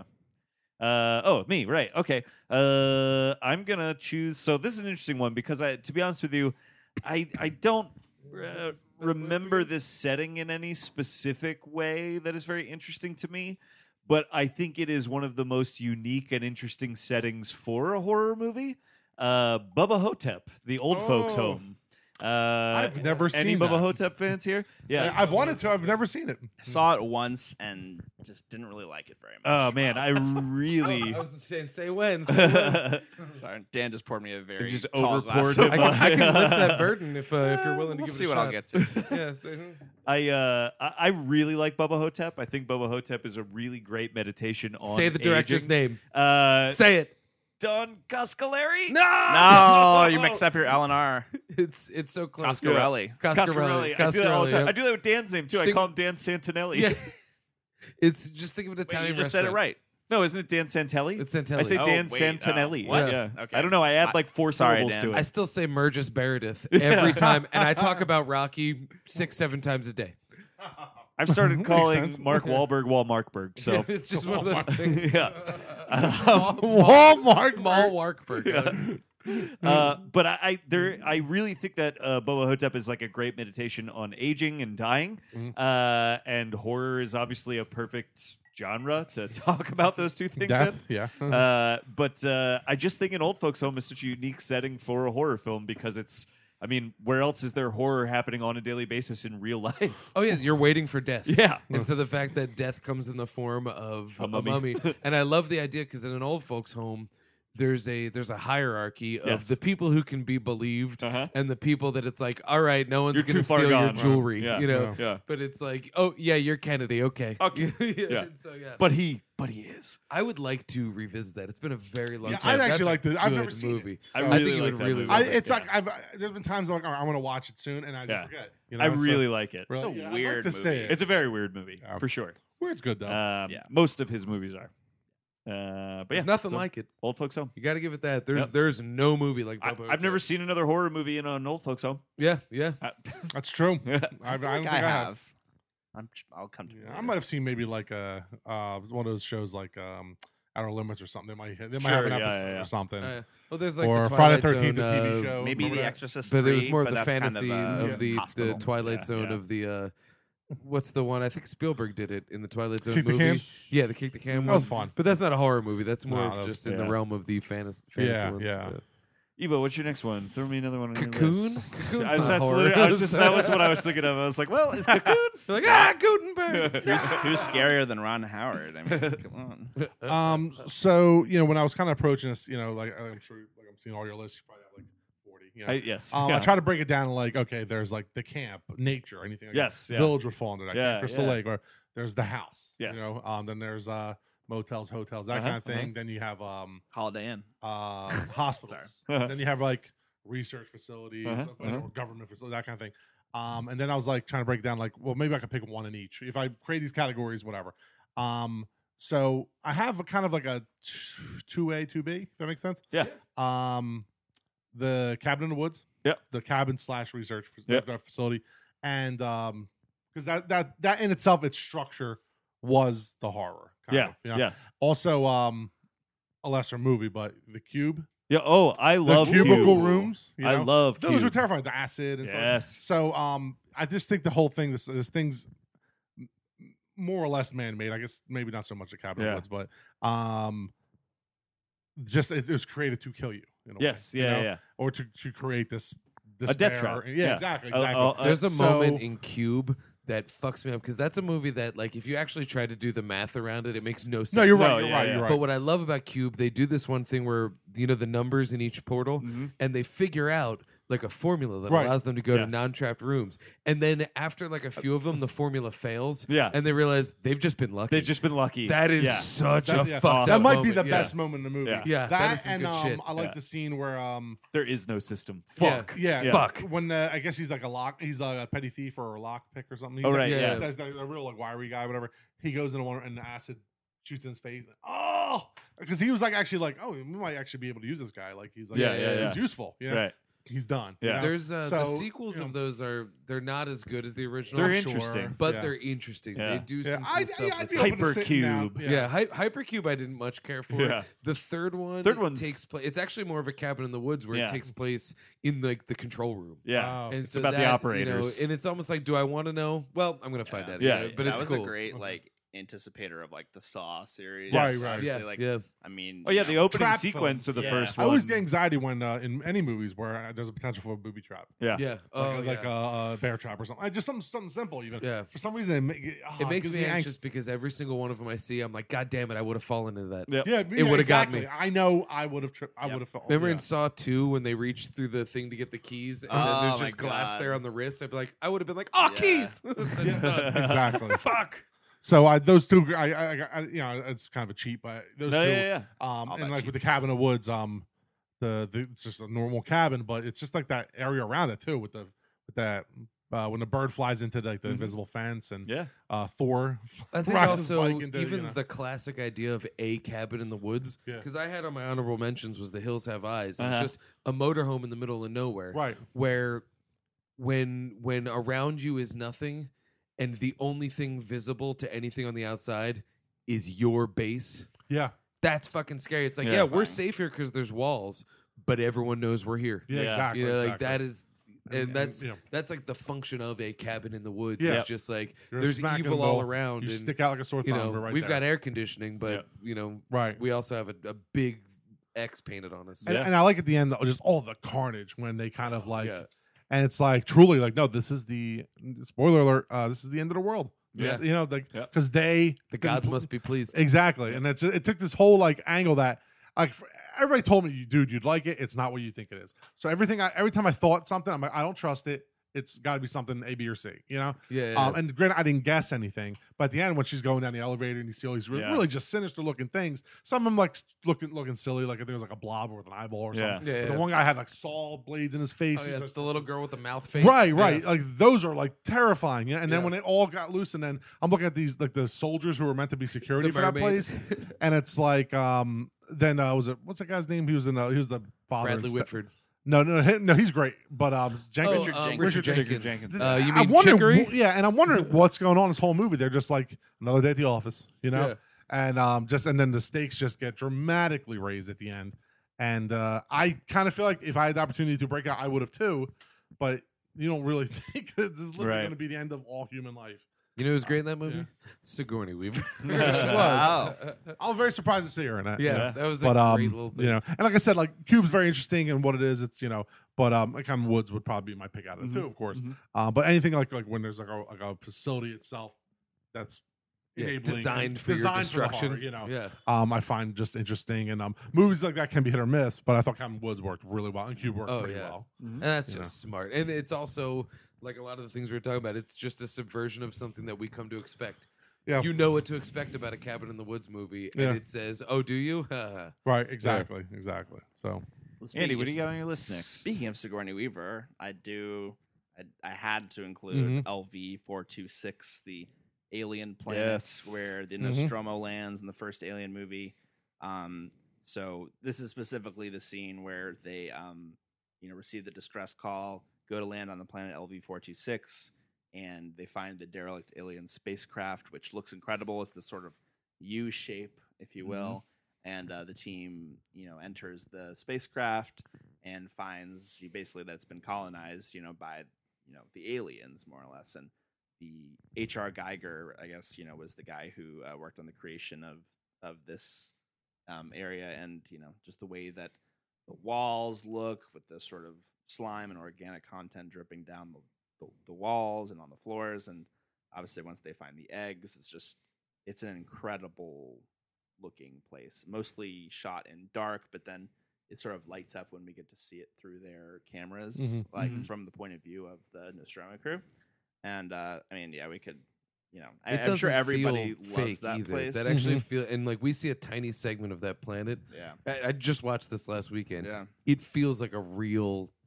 It feels real. Mm. it does. And and you know, I guess, you know, you could uh, Alien certainly to me has always felt a lot more like a sci-fi movie, but that scene in particular just feels like it could be a horror movie very easily because you know just the sound design and the soundtrack and the the way that you know it it's it's like the descent in a way where it's sort of like that slow use like you expect something to just pop into the corner at any given moment and it uses all that negative space in the framing um it's just i mean just the the sort of marriage of industrial and organic you know just i mean that is just that place is just It Stuck in reeks my of, mind It reeks forever. of something bigger and more powerful than you. Mm.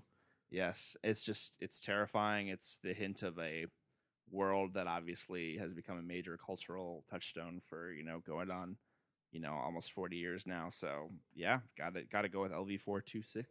Love it. Well, my number three is the cave and the descent. Ah, Oh, awesome. boom. Yes, because one of Wha- the oh, things that that's I fucking really great. enjoy about The Descent is that for its first act, it is the best trapped in a small space non horror Yes. movie thriller that I've ever seen. Yes. And then the monsters show yes. up. Um, And, the And- when they show up, that is one of the scariest things. I saw that ever. at the Hmm. Philly Film Festival when it when it first came out, and it was a packed theater. That moment when they turn the camera and yeah. that creature's there, I I, I am comfortable saying without any sort of uh, what's the word, without any exaggeration, that every single person in that theater lifted out of their seat even just a Yeah. little. Yep. It was huge. Yep.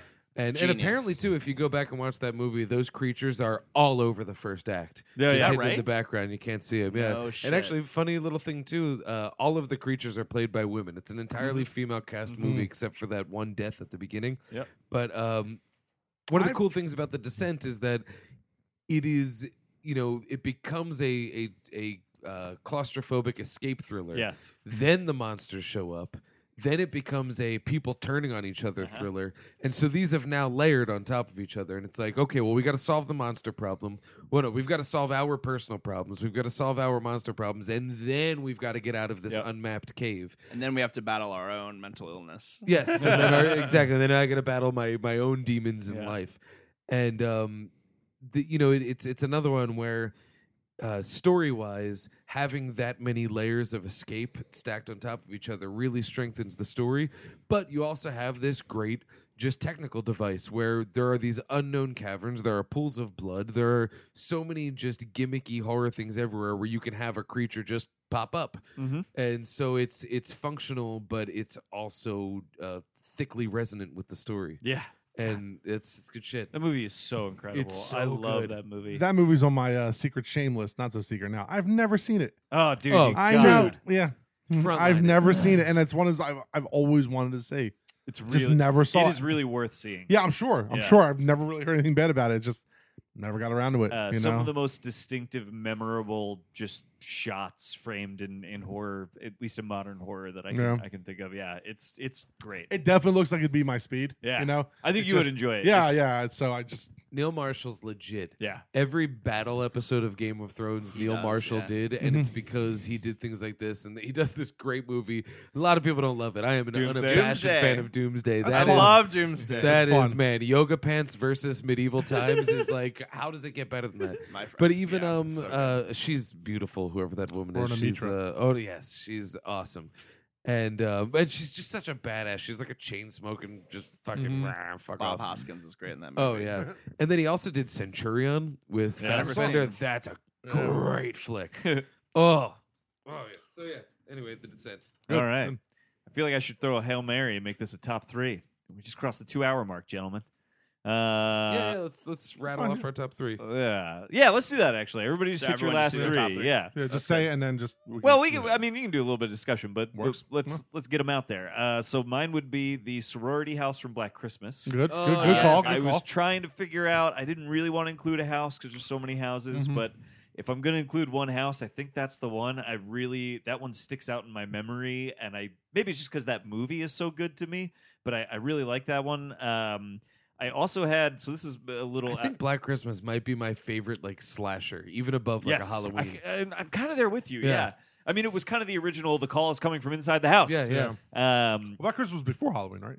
Uh, yes. It was, it was like a year or two. 1974. Yeah. 74, yeah, Yep. so four years ago. Uh, Mm. and the other thing, oh, I realized I think we all already did three. Ooh, cool. We only got to do two top twos. Uh, the other one I wanted to bring up is a little lesser known, but it's uh, got a big John Carpenter connection. Body bags. Anybody seen Oh, Body never Bags? seen Body Never Bags. seen No. it. Body That's Bags anthology, is- right? anthology really worth seeing. John Carpenter directed two of the segments, I think, and um, Toby Hooper directed the other one, or the other way around. Maybe Toby Hooper did too. Can't remember. Maybe but Steven Spielberg directed it. there is. Uh, I bring this up for two settings. One is the wraparound story is a morgue, and uh, morgues are just a great setting. Reanimator has a great morgue at the center of it. Reanimator had to had to get cut. Yeah, yeah, Yeah. that is a great morgue at the center of it. Um, this one is notable because John Carpenter plays the uh, mortician in the movie that is guiding you from body to body and telling you a story about a body. And He's John such- Carpenter he is looks like a demon. an amazing actor. He's fantastic in Wow. it. But the other setting is just because I think this is another great, unique location for a horror movie.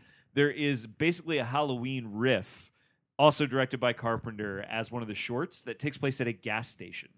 And the whole location I had um Splinter as one of I've my never seen honorable Splinter. mentions. It's a Shea Wiggum. Based, Oh, yeah. uh, but it takes place at the at a gas station and The like, little the quickie booth? mart attached to it. Oh yeah. this literally takes place in the booth where you would like pay for your gas. Oh, okay. that's the whole location. There's a It's just shitty that horror little movie booth. called ATM that's kind of like Oh, that. yeah. it's not great. It's not bad. Yeah. it's not great, but it's you know. I mean, this is 20 minutes long, so it's like perfect for a setting ATM like that. should have been 20 minutes long, Yeah. and I think was based on a short film. Yeah, Mm. it's uh, it, it's re- it's just such a great, unique setting for like a Halloween style, just stalker, uh, uh horror film. It it really works. It's cool. It's very cool. Uh, Nice. and I think that rounds my list out. I'm good with that. Right on. Right Evo, on. give me your last two, bud. Uh, the Jungle and Predator. Oh, Oh, yes. awesome. Okay. Uh, I was a little Big. torn about putting Predator on because it's basically an action movie the first half. Yeah. And then it's the horror movie. And then it's Home Alone. Yeah. Yeah. Basically. Home Yeah, Alone yeah. in the jungle. Yeah. Um. Yeah. So Or maybe um, Home Alone is Predator in a house. Dude, I used to do like a five minute bit where I would just detail the plots of both Home Alone and Predator at the same time so that it was clear that I was detailing the plots of both of those movies at the same time. and you Even could see down to the point parallels. of the paint can and the log. Yes, down to the point of there's a scene in both movies where somebody basically does a jungle scream. yeah. yeah. Uh, uh, uh, So so us about where the that sticky jungle. bandits child Predators. predators? Kevin covered himself with mud. yeah. Yeah. That, I, that was how I detailed that scene where I was like, there's that scene where Schwarzenegger covers his face and ah! And there's that scene where Kevin McAllister covers his face and ah! Oh, yeah, with the aftershave, yeah, right? yeah. Oh, so he did, He- yeah. yeah, he does. Oh, that's Um, fucking funny. and you know, uh, it kind of lends itself to the whole nature thing, how like you know you don't see what's coming. Yeah. and the fact that predator is camouflaged. you know? Yes. uh, he could be next to you, Anywhere at any five time. feet away from you at all times. Yeah, so that one I thought was a great location. It is. The second predator, I actually kind of like, but for completely different reasons. Oh, I do too. Yeah, love I, I, it. th- I do still find it enjoyable. I like Paxton in it. Danny Glover. He's A little too old for this shit, you know. But um, Abuse. I, I guess I guess they're trying to do the whole urban Abuse. jungle thing, you know. Ooh, urban jungle. You know, but um, or concrete jungle, whatever they say. You know, I believe the city- tagline of the movie was, "Oh, he's in the city with a couple days to kill." Yes. Uh-uh, Wah, wah. Was the tagline Jungle to Jungle? Yeah, Based in sh- taking place in 1997. appropriate. He's in that movie. Yes, he is.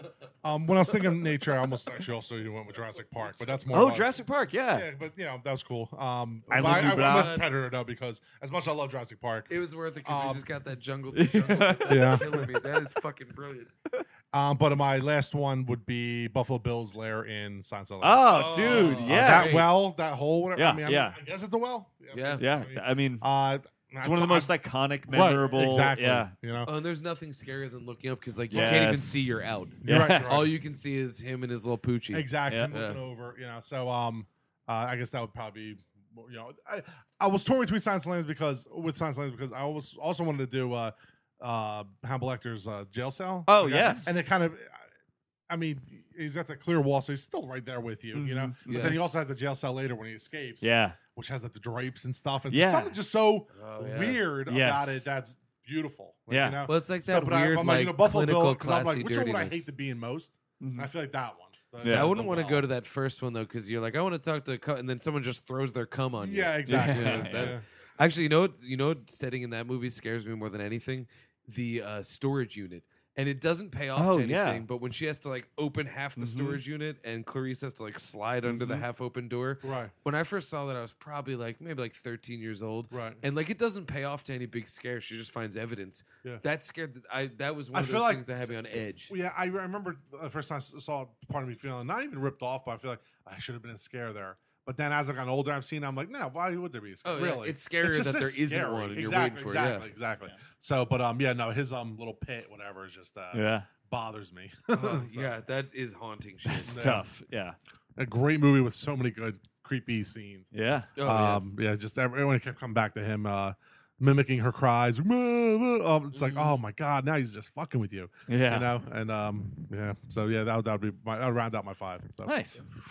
So my I actually have three left. Um, my third is 28 Days Later. Uh, the not the ending um, mansion that we were talking about earlier, but it's actually the tower high rise where Frank, played by Brendan Gleeson, lives with his daughter Hannah. Mm-hmm. And so basically, what happens is uh, the characters played by Killian Murphy and Naomi Harris they see this like light in the distance at the top of this high rise, and you know they decide to go check it out, see for signs of life. Christmas lights, right? Yeah, I think so. Right, and it's it's actually um, filmed in a real place in East London uh, called. It's in a neighborhood called Poplar, and it's actually a real building, and it's a well, you know, obviously it's a real building, but it's a social housing uh, residential high rise, so it's like housing projects essentially, and um, so I just I just think that that location that we were talking earlier about how to zombie proof places, and and when it comes to zombie proofing, like that always seemed like the ultimate zombie proof place to me. You know? It's like, Yeah. it's a high rise it's uh you know it's it's protected at the bottom by all those shopping carts and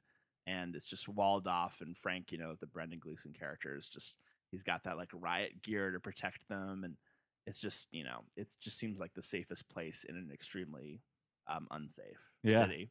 So I I just you know, and that's the first time in the movie where you feel like they really get a chance to kind of breathe, and the characters sort of become a family, Mm. and they're really only in that area. For, it's probably like 15 minutes of the movie at most, and uh, and before they head off to go north to Manchester, but you know, I just I just really um, you know, always thought that that would if I had to zombie proof a place, I would, you know, kind of go about it the same way. I used to live in a tower apartment until very recently, and I always thought about how with enough canned goods, I'm good. Yeah. Like I'm set, I'm safe. But it would manifest anytime that I was like unlocking my door. In my head, I would picture a rage zombie coming around the corner, and then it would be like a personal race to see if I could get Yeah. the door open before it reached me. And not gonna lie, every single time I got eaten. every Every single time. I was like, I wonder if oh, oh, no, that thing that happens in movies where you can't get the Yeah. key to go in and oh dead. yeah, the car doesn't start and all that Yeah. shit. yeah. Well, I- we'd all be dead, no doubt. Yeah. Uh, number two is in I had all the canned goods, Poltergeist, too. the, uh, cul-de-sac in Cuesta Verde, an Orange County planned community where the Freeling family lives Mhm. with Coach Craig T. Nelson. yeah. And um, so the cool thing about this uh, this area is like you know obviously it's the house that was built on an Indian burial ground, Yeah. you know, in Southern Oh, California you or whatever. left the bodies.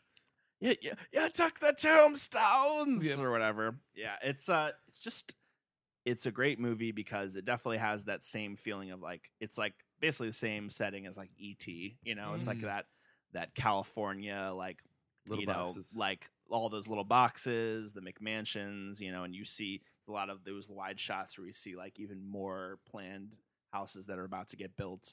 And uh, in the movie, it's just one of my favorite horror movies, and Yeah. it certainly pr- you know ends up being a reflection too on you know like Dawn of the Dead is about consumerism and you know the mall. It's, Poltergeist is definitely you know a comment on you know like manifest destiny and Yeah, where you're American building. sprawl and Mhm. where you're building.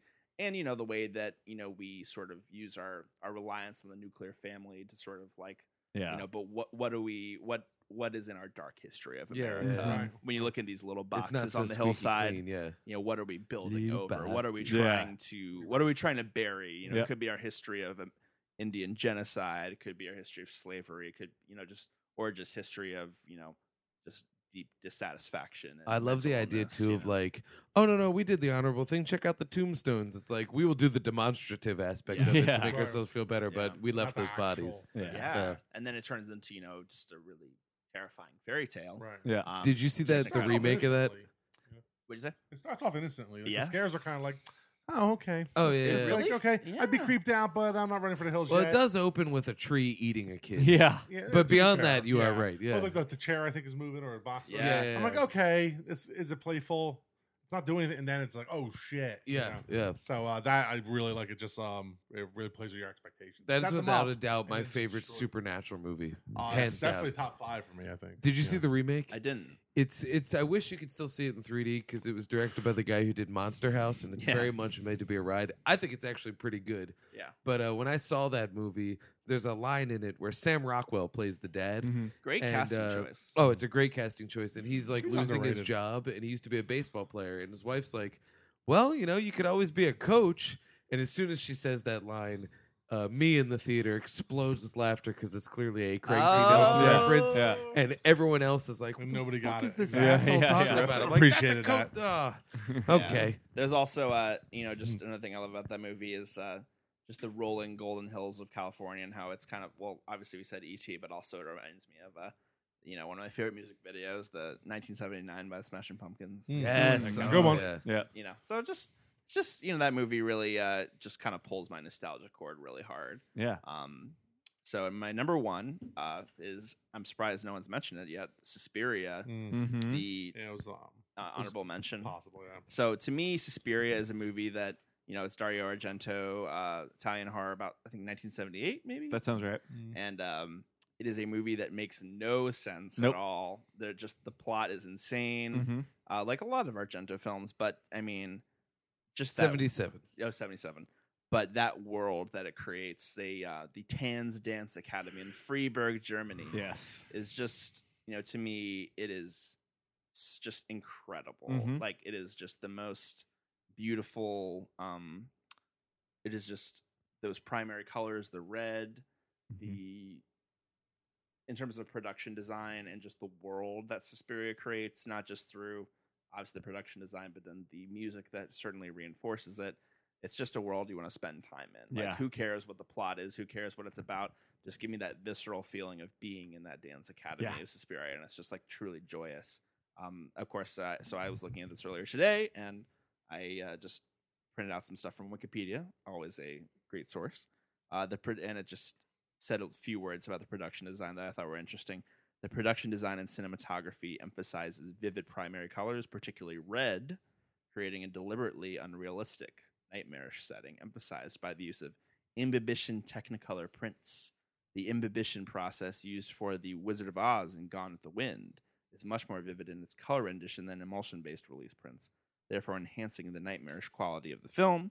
It was one of the final feature films to be processed in Technicolor. Mm. So Hmm. you guys are, you know, some of you guys are pretty technical. You might know more about what that means than I do. But but it was fascinating how it mentioned like Gone with the Wind because it really it's like wow there there is some of that like same deep orange, deep red that you see in like those burning southern skies. It's that same thing in Suspiria. I got to see a 35 millimeter print of that at Of Suspiria? uh, yeah at uh, a Giallo uh, marathon that uh, Exhum did last year, right. and it is incredible to see Technicolor like projected on an actual film print on a big screen. I had never seen like Technicolor. Like I get what it is just from seeing things like Wizard of Oz, but I've only ever seen them on like tube televisions when I was Yeah. like, growing up. You know what I Mostly mean? those um, musicals from back in the day. You see more. more Yeah, more- yeah. more. But I'd only ever seen them on like tube televisions and stuff, which totally reduce like the actual effect that Technicolor has.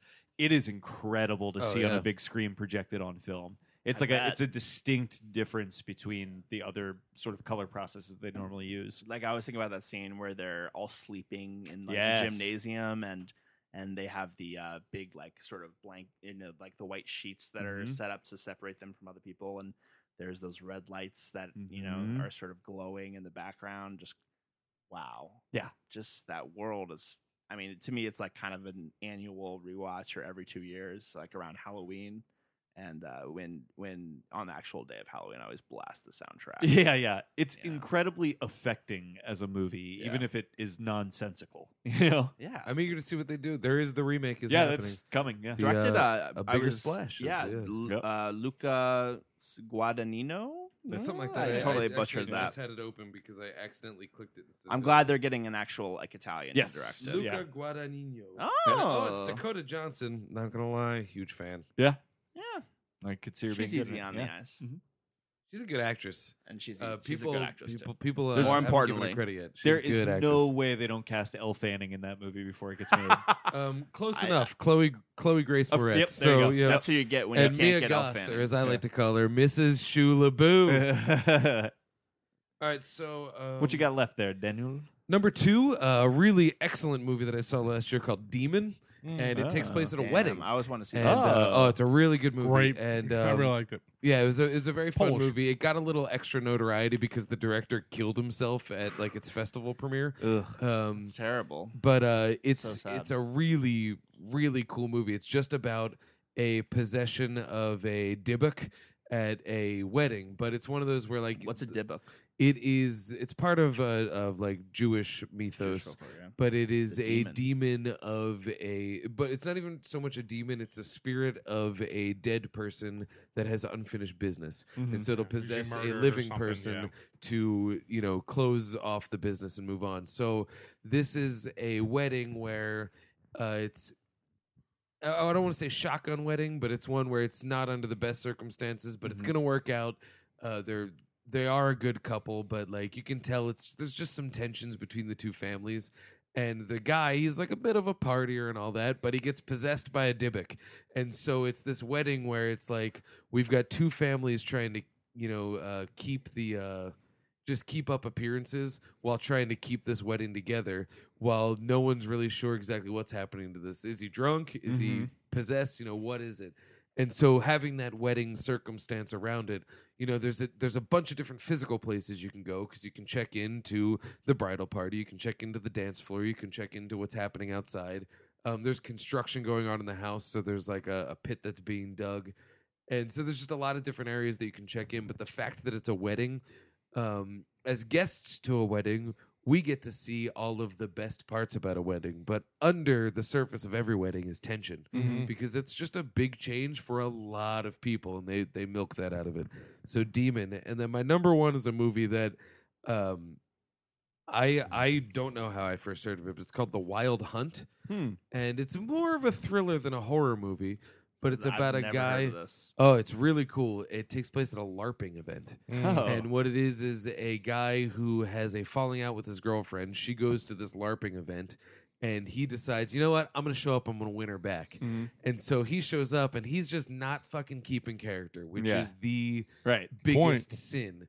And so the LARP people decide, well, fuck it. Let's make it real. Yeah. And so it turns into a real medieval battle of people committed to this. And because of the LARPing event and because of this outsider, he has to actually become the stranger in a strange world, Yeah. fighting for his life amongst, you know, just a. And so, because of the LARPing event setting, you have the woods. Yeah. You have a whole bunch of people that are unpredictable. You have two different factions clashing of reality and.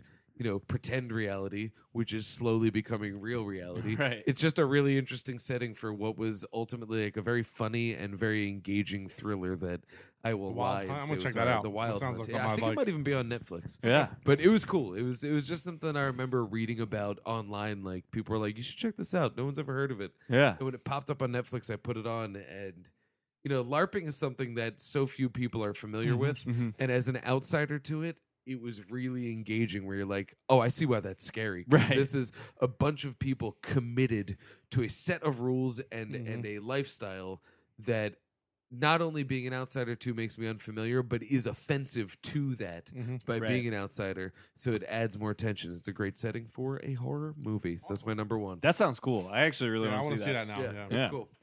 Uh, let, let's do away with the uh, honorable mentions. I think we brought enough of these Yeah, up. we right? all know We're all out of Yeah, time. let's get It's out of almost here. midnight. Let's get out of here. It is. It is. It uh, is It is midnight. midnight. It's currently midnight, folks. Uh, so we're gonna get out of here. Uh, we choose the movie next time. Don't let it go to your head, you idiots. Just calm down. Wait, we're choosing the next What are you one. gonna choose? I don't know. We'll figure it out. Yeah, I don't know yet. Although, actually, I was thinking about this because um, Nacho Vigalondo has a new movie coming Yes. out. We should Yes. finally do Yes. time crimes. Ah, yes, yes, yes. I've always Time heard of that Crimes. movie. Uh, I've- Time Crimes is never- a movie I saw at the film festival. I liked it, didn't love it, but the people I was with, Josh, I was Yeah. earlier, uh, they loved it.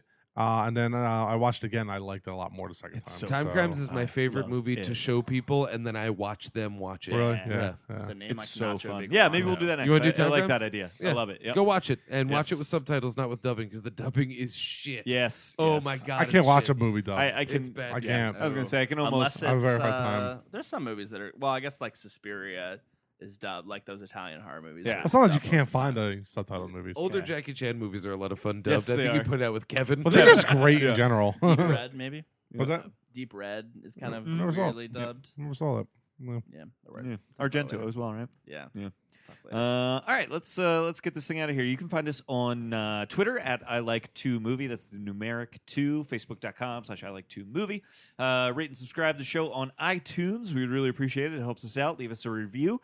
Uh, I like two movie.tumblr.com. You can find me on Twitter at Philadelphia. That's with an F, and I review every movie I watch on letterboxed.com slash philadelphia uh, and you can find some other stuff i'm doing like i am going through the 14 film box set released by arrow uh, video uh, of herschel gordon lewis's splatter films Nice. uh, I'm doing that over on farsightedblog.com in a thing called Splatter Matters uh, once a week for the next like I love six that months title. probably. Thank you. Splatter does Yeah, matter. it's good. Uh, so yeah, uh, you can find me over there, farsightedblog.com, doing that thing. Uh, Evo, what about you? Where are you at? I, I am on Twitter, uh, Evo Empire. It's IVO Empire. Uh, and uh, right, right now I don't have a website. So All right, other than that, yeah, I'm just on Twitter. very Just good. talking about nonsense. Yeah. Uh, Andy, yeah, and I'm on Twitter at Andrew M Elijah. Um, yeah, it's kind of random. And uh, although it is my name, but it doesn't, It's so random. it doesn't It's roll rather off the tongue specific. very it's well, actually is super what I'm specific. saying. My Twitter's my name too. It's okay. and uh, and also I write for Cynadelphia. Um, us- I usually like once a week or so I'll have something up there. So cynadelphia.com. and then um, yeah, and then uh, you can email me Andy Elijah at gmail.com. Right on. Um, I'm at Dan Scully on everything Twitter, Letterboxed, Yes. all that jazz at Dan Scully. You can check out my writing on Cynadelphia.com.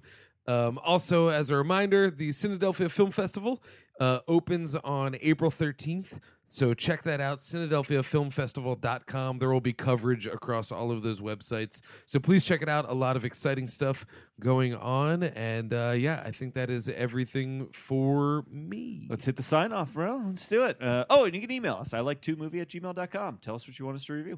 Mhm. Uh, and we'll see you all in a, in a couple of weeks. Oh, Wait, can we Huh? just Huh? drop? Can we just drop it? Because we have the date. Oh, yeah. Do it. Okay, so um, we had an episode uh, a little while back where we talked to uh, Bennett Jones, aka Benet of I Am a Knife with Legs, and Mm-hmm. Yes. we are happy to be hosting a screening of I Am a Knife with Legs. Uh, it is at a venue that we will be announcing. It is in Baltimore. Mm-hmm. Nice. Please come check it out. This is going to be on July 15th, 2017. It is a Yes. Saturday night. And uh, we're going to be screening the film. We are going to be talking to the filmmaker himself. Mm-hmm. And we also have some exclusive footage from Tango Europa, the sequel to I Am a Knife with Legs. You are not going to want to miss this. Yeah. Uh, if you haven't seen I, Have a Kni- I Am a Knife with Legs, uh, you can find it online. It is available. Uh, just Google it. You'll get to his website and you Yeah. can purchase it. Worth every penny. It is the best. And we can only hope that the sequel is going to be even better because Benet goes international. It is going to be so fun to watch this on a big screen. Yeah. It, it- like my one regret is I never did get to see this on a big Yeah. screen, and now we get to do that, which is so exciting to me. I think can't we'll wait try to to come share to it. You, you should. Uh, I can't wait to share it with an audience. I think it's going to be like a really exciting, fun time. And we're doing it in Baltimore. We'll announce the venue shortly, uh, but uh, I think we actually have a pretty good Baltimore base. So if you're in Baltimore and you're listening to this, uh, please join us in July. We're very excited to do this. It's going to be cool. Also, Uh, July one more thing. 15th. I'm on uh, Letterbox too. with Andy um, y- at uh, Andy Elijah. So Awesome. letterbox.com slash Andy Elijah. Yeah. Uh, let's do the sound off, shall we? Uh, sound off, sound Sign off, off, sound sign off, off, sign off. That's sign what I'm off, trying to say. sign off, Our yes. words, words, our words, Words are words, fun. our words. Da da da. Da da da. Da da. Sorry, Don the da. My name is Garrett Smith, and I like to movie movie. My name is Dan Scully, and I like to movie movie. My name is Andy Elijah. I also enjoy movie movie. I am Evo Tomas. I too like to movie movie. Sorry, I'm being a dick. I like to movie movie. I'm Andy. We're blowing it because we all know that you, like, to movie movie because because we we like like to movie.